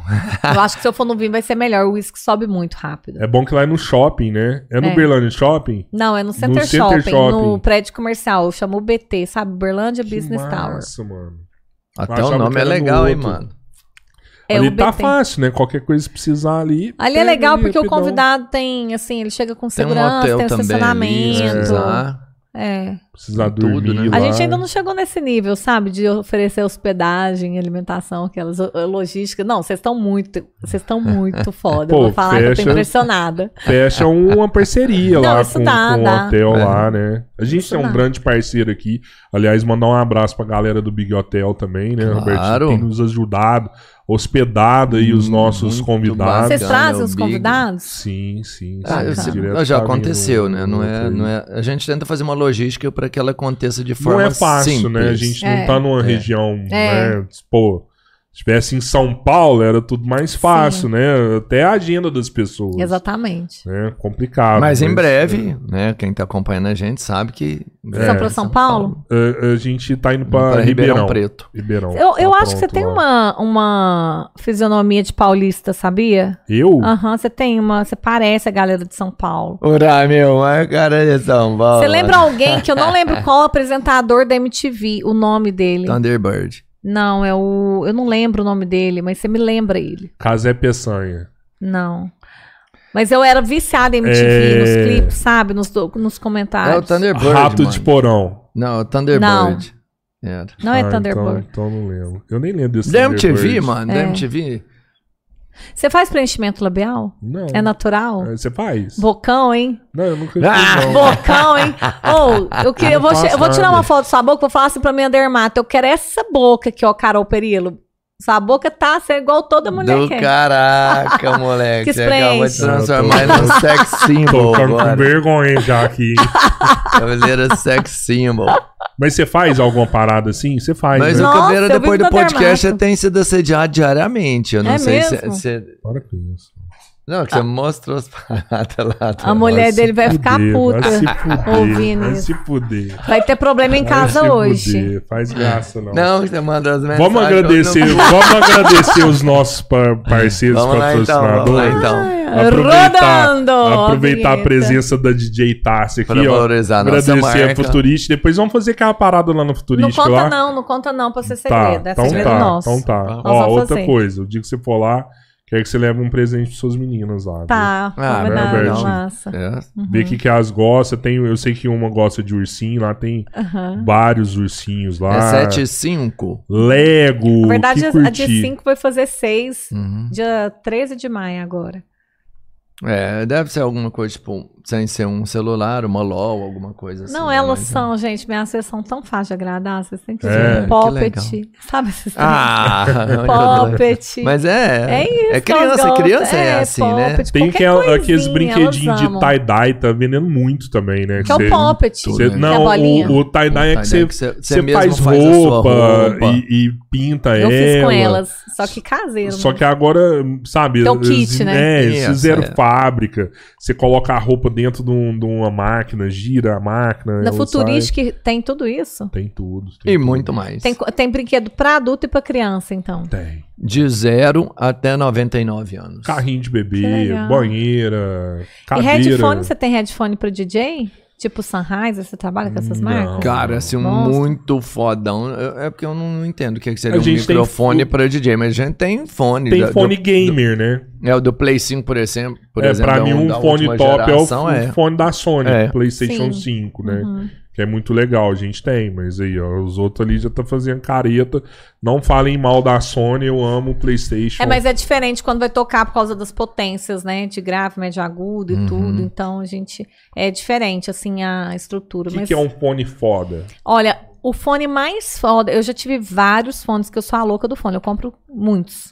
O seu tem que ser com fio ou sem? É, são, com- são com fio. Com fio, né? Eu Porque a já tive, é- eu já tive ele Bluetooth ou de de pilha, Uhum. que inclusive foi uma edição da Beats, mas não é bom. Acaba, você fica refém daquilo, então tem que Nossa, ser fio, ser você pode fazer o set à É. vontade. É, eu amo a minha marca predileta de gosto pessoal é o Sennheiser. É o melhor fone que tem. E CDJ? É a Pioneer. Mas qual delas? Agora eles lançaram a 3000, né? XDJ 3000. É a. É a... É a top das tops, falta falar o negócio. É tipo a Disney Ah, você for na sua hoje. mão, você for na sua mão, ela fala, então. Não, mano. você não já tá sabe o Eu toquei negócio. nela vai. em São Paulo. Eu só toquei nela uma vez. E o mixer é o. Nem lembro o nome dele, mas é um top também lá. Ele é bem diferentão. Fiquei chocada, gente. Tá muito avançada a tecnologia. Você sabe que antes do podcast eu tava pensando em comprar uma CDJ, assim, sabe? Falei assim, cara. Será que eu e o Robertinho vira DJ, comprar uma CDJ? Aí não, não, vamos no, no podcast. Mas sabe Vocês de uma coisa? Eu tenho um vídeo seu naquela JBL fazendo uns DJs, você tá ligado? Qual JBL, mano? Ah, aquela é DJ JBL lá, JBL Ah, DJ. tá, tá, tá, tá, tá. Não, mas aquilo lá não é CDJ. Ah, mas dá, dá pra fazer um barulho, mano. Eu tenho um vídeo seu fazendo naquilo lá. Mas eu tinha Engraçado. vontade, assim, ó. Eu acho massa pra caramba. Fala aí, Robertinho, da drogaria futurística também. Drogaria Que Futurística isso? na Rua Amazonas 450. É. Segue a gente nas redes sociais, no Instagram. Você tem dicas diárias, horário de atendimento, telefone para você falar com um farmacêutico. Evite o autoatendimento, procure um profissional. Você viu que somos nós mesmos nos patrocinando. Nos patrocinando, né? sim. Gente, o Pire pode patrocinar um talk se quiser. Eu tô aceitando patrocínio. Mandar um abraço A pra galera da Uberlândia Refrescos. Refrescos, né? 46 anos na distribuição de bebidas aí na região. Triângulo Mineiro, Alto Paranaíba, Noroeste Minas, franquia da Coca-Cola, distribuição de água, suco, refrigerante, energético Monster. Parceirão nosso aí, um abraço A pra toda a Monster galera. da Uberlândia Refrescos? A Monster Sim. da Uberlândia Eu amo Refrescos. Uberlândia A gente Só Monster toma Monster. Monster aí. Monster de Monster. maçã verde. Amo, sem açúcar. Cara, todos são bons. Tem uns 10, 12 tipos É, de todos são Monster. bons. Mas É, eu só é. tomo sugar free. Qual que é a cor do Vocês nem eu me ofereceram cor. Monster hoje, hein? Não tem, pô. Pega o Tô Monster. brincando, verde, não claro. quero não. Ah, tá, verde claro. Você quer um Monster? Não, não quero não, obrigada. Não? Badião, esse, esse sim, a melhor rede de supermercados na região. Em Araguari são duas lojas. Na verdade, são várias empresas administradas por essa família. Se você sabe que a Badião pode acreditar e ir lá e receber o melhor que você pode ter. Ou, tava uma delícia. Ah, o Calar, o assim, japa. inclusive até um japa, se você quiser, né? Um, uma comida especial. Delicioso. Perfeito. delicioso. Mandar um abraço pro Alex. Hoje ele fez uma gracinha comigo lá na barbearia. Eu não gostei daquilo ali. Não Que que Não parece que Fez você não gostou, porque a cara de alegria que você teve imediatamente não, não eu demonstra. Detestei, Não detestei. demonstra nada. eu nunca vi um profissional fazer uma coisa daquele tipo lá. Ele acabou de fazer minha barba, pôs o celular pra filmar e veio e me deu um beijo na testa. Eu- Ai, Eu tô te falando que você tá ficando Detestei. irresistível, mano. Não. Inove.com, que chama? Inove o seu visual. É. Termolar, parceiro internacional. Referência em produtos térmicos. Termolar, tudo que é bom dura mais. Pô, a presidente da Termolar marcou com a gente, ela vai estar aqui. Sério? Vai estar aqui, é. A gente vai trocar uma ideia com ela. Do cara. Dia 3 de agosto. Dia 3 de agosto. Show. Nossa, A vocês estão presidente bombados, da hein? Termolar. Caraca, agora eu vou te falar, hein? Nossa, Eu cara, sei, eu 30 sei uma pessoa super nova, empresa, assumiu uma das maiores é. empresas, né, de produtos térmicos do Brasil. multinacional, né? Multinacional, é isso aí. Tá, tá em outros países também. Fit Light? Fitlight, se tivesse indo mais cedo, a gente ia levar você lá pra fazer um treino lá na Fitlight. Academia? Lá. É, É. academia parceira aí. Isso aí, Não- mais do que o corpo, uma mente sadia, né? Você tem que ter um conjunto pra você ter o melhor resultado. E isso é com a Fit Light, mente e corpo. Eu vou lá, porque a doutora Carolina teve aqui e falou que se eu diminuir 7% do meu peso, eu vou estar super saudável. Você fez Eu os acredito. exames? E ela viu? Não.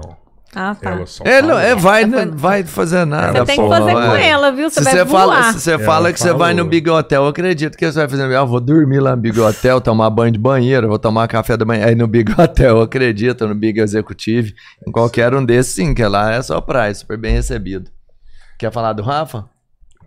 O posto do Rafa. Pô, também agradecer o- a rede de posto do Rafa, né? Sem eles também a gente não traz os nossos convidados aqui, super parceiro aí com a gente aí.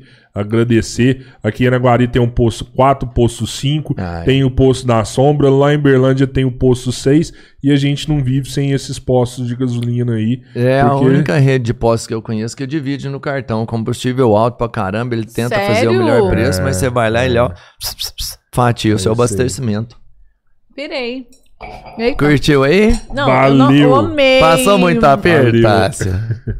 Não, nenhum. Mano, Eu você mandou mais do que a gente. Eu Ela é achei que falei assim, profissional, pô, ela vai, mano. Vocês vai fazer com a gente mesmo. Eu tô Mandou muito feliz. marcar a gente. A menina tá desde os 15 anos, ela já é. você ramo. começou com quantos anos? Com Você 15. falou. Não, mano. tocar foi com 21. Não, 15 eu era fazia trabalho pra agência de modelo.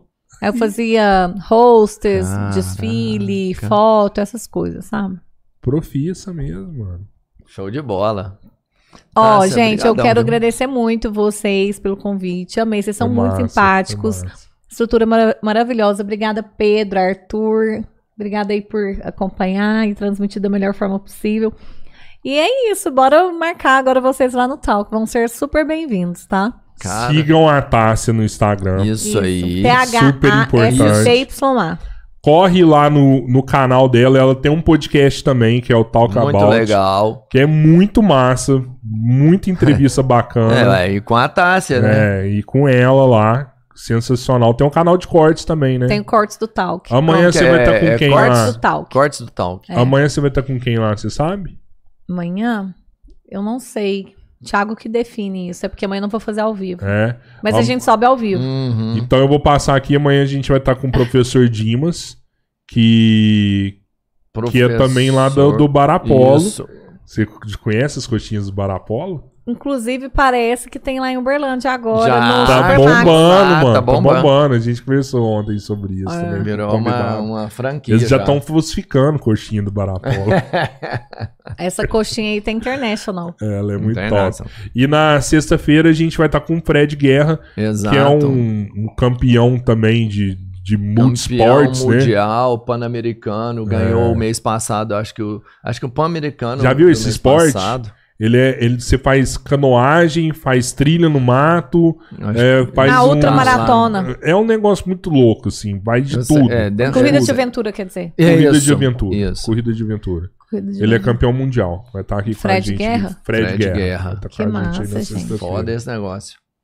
É isso aí, galera. Se inscrevam no canal, siga a gente, siga a Tássia. Se Valeu. puder, virem membros também. Valeu? Obrigado.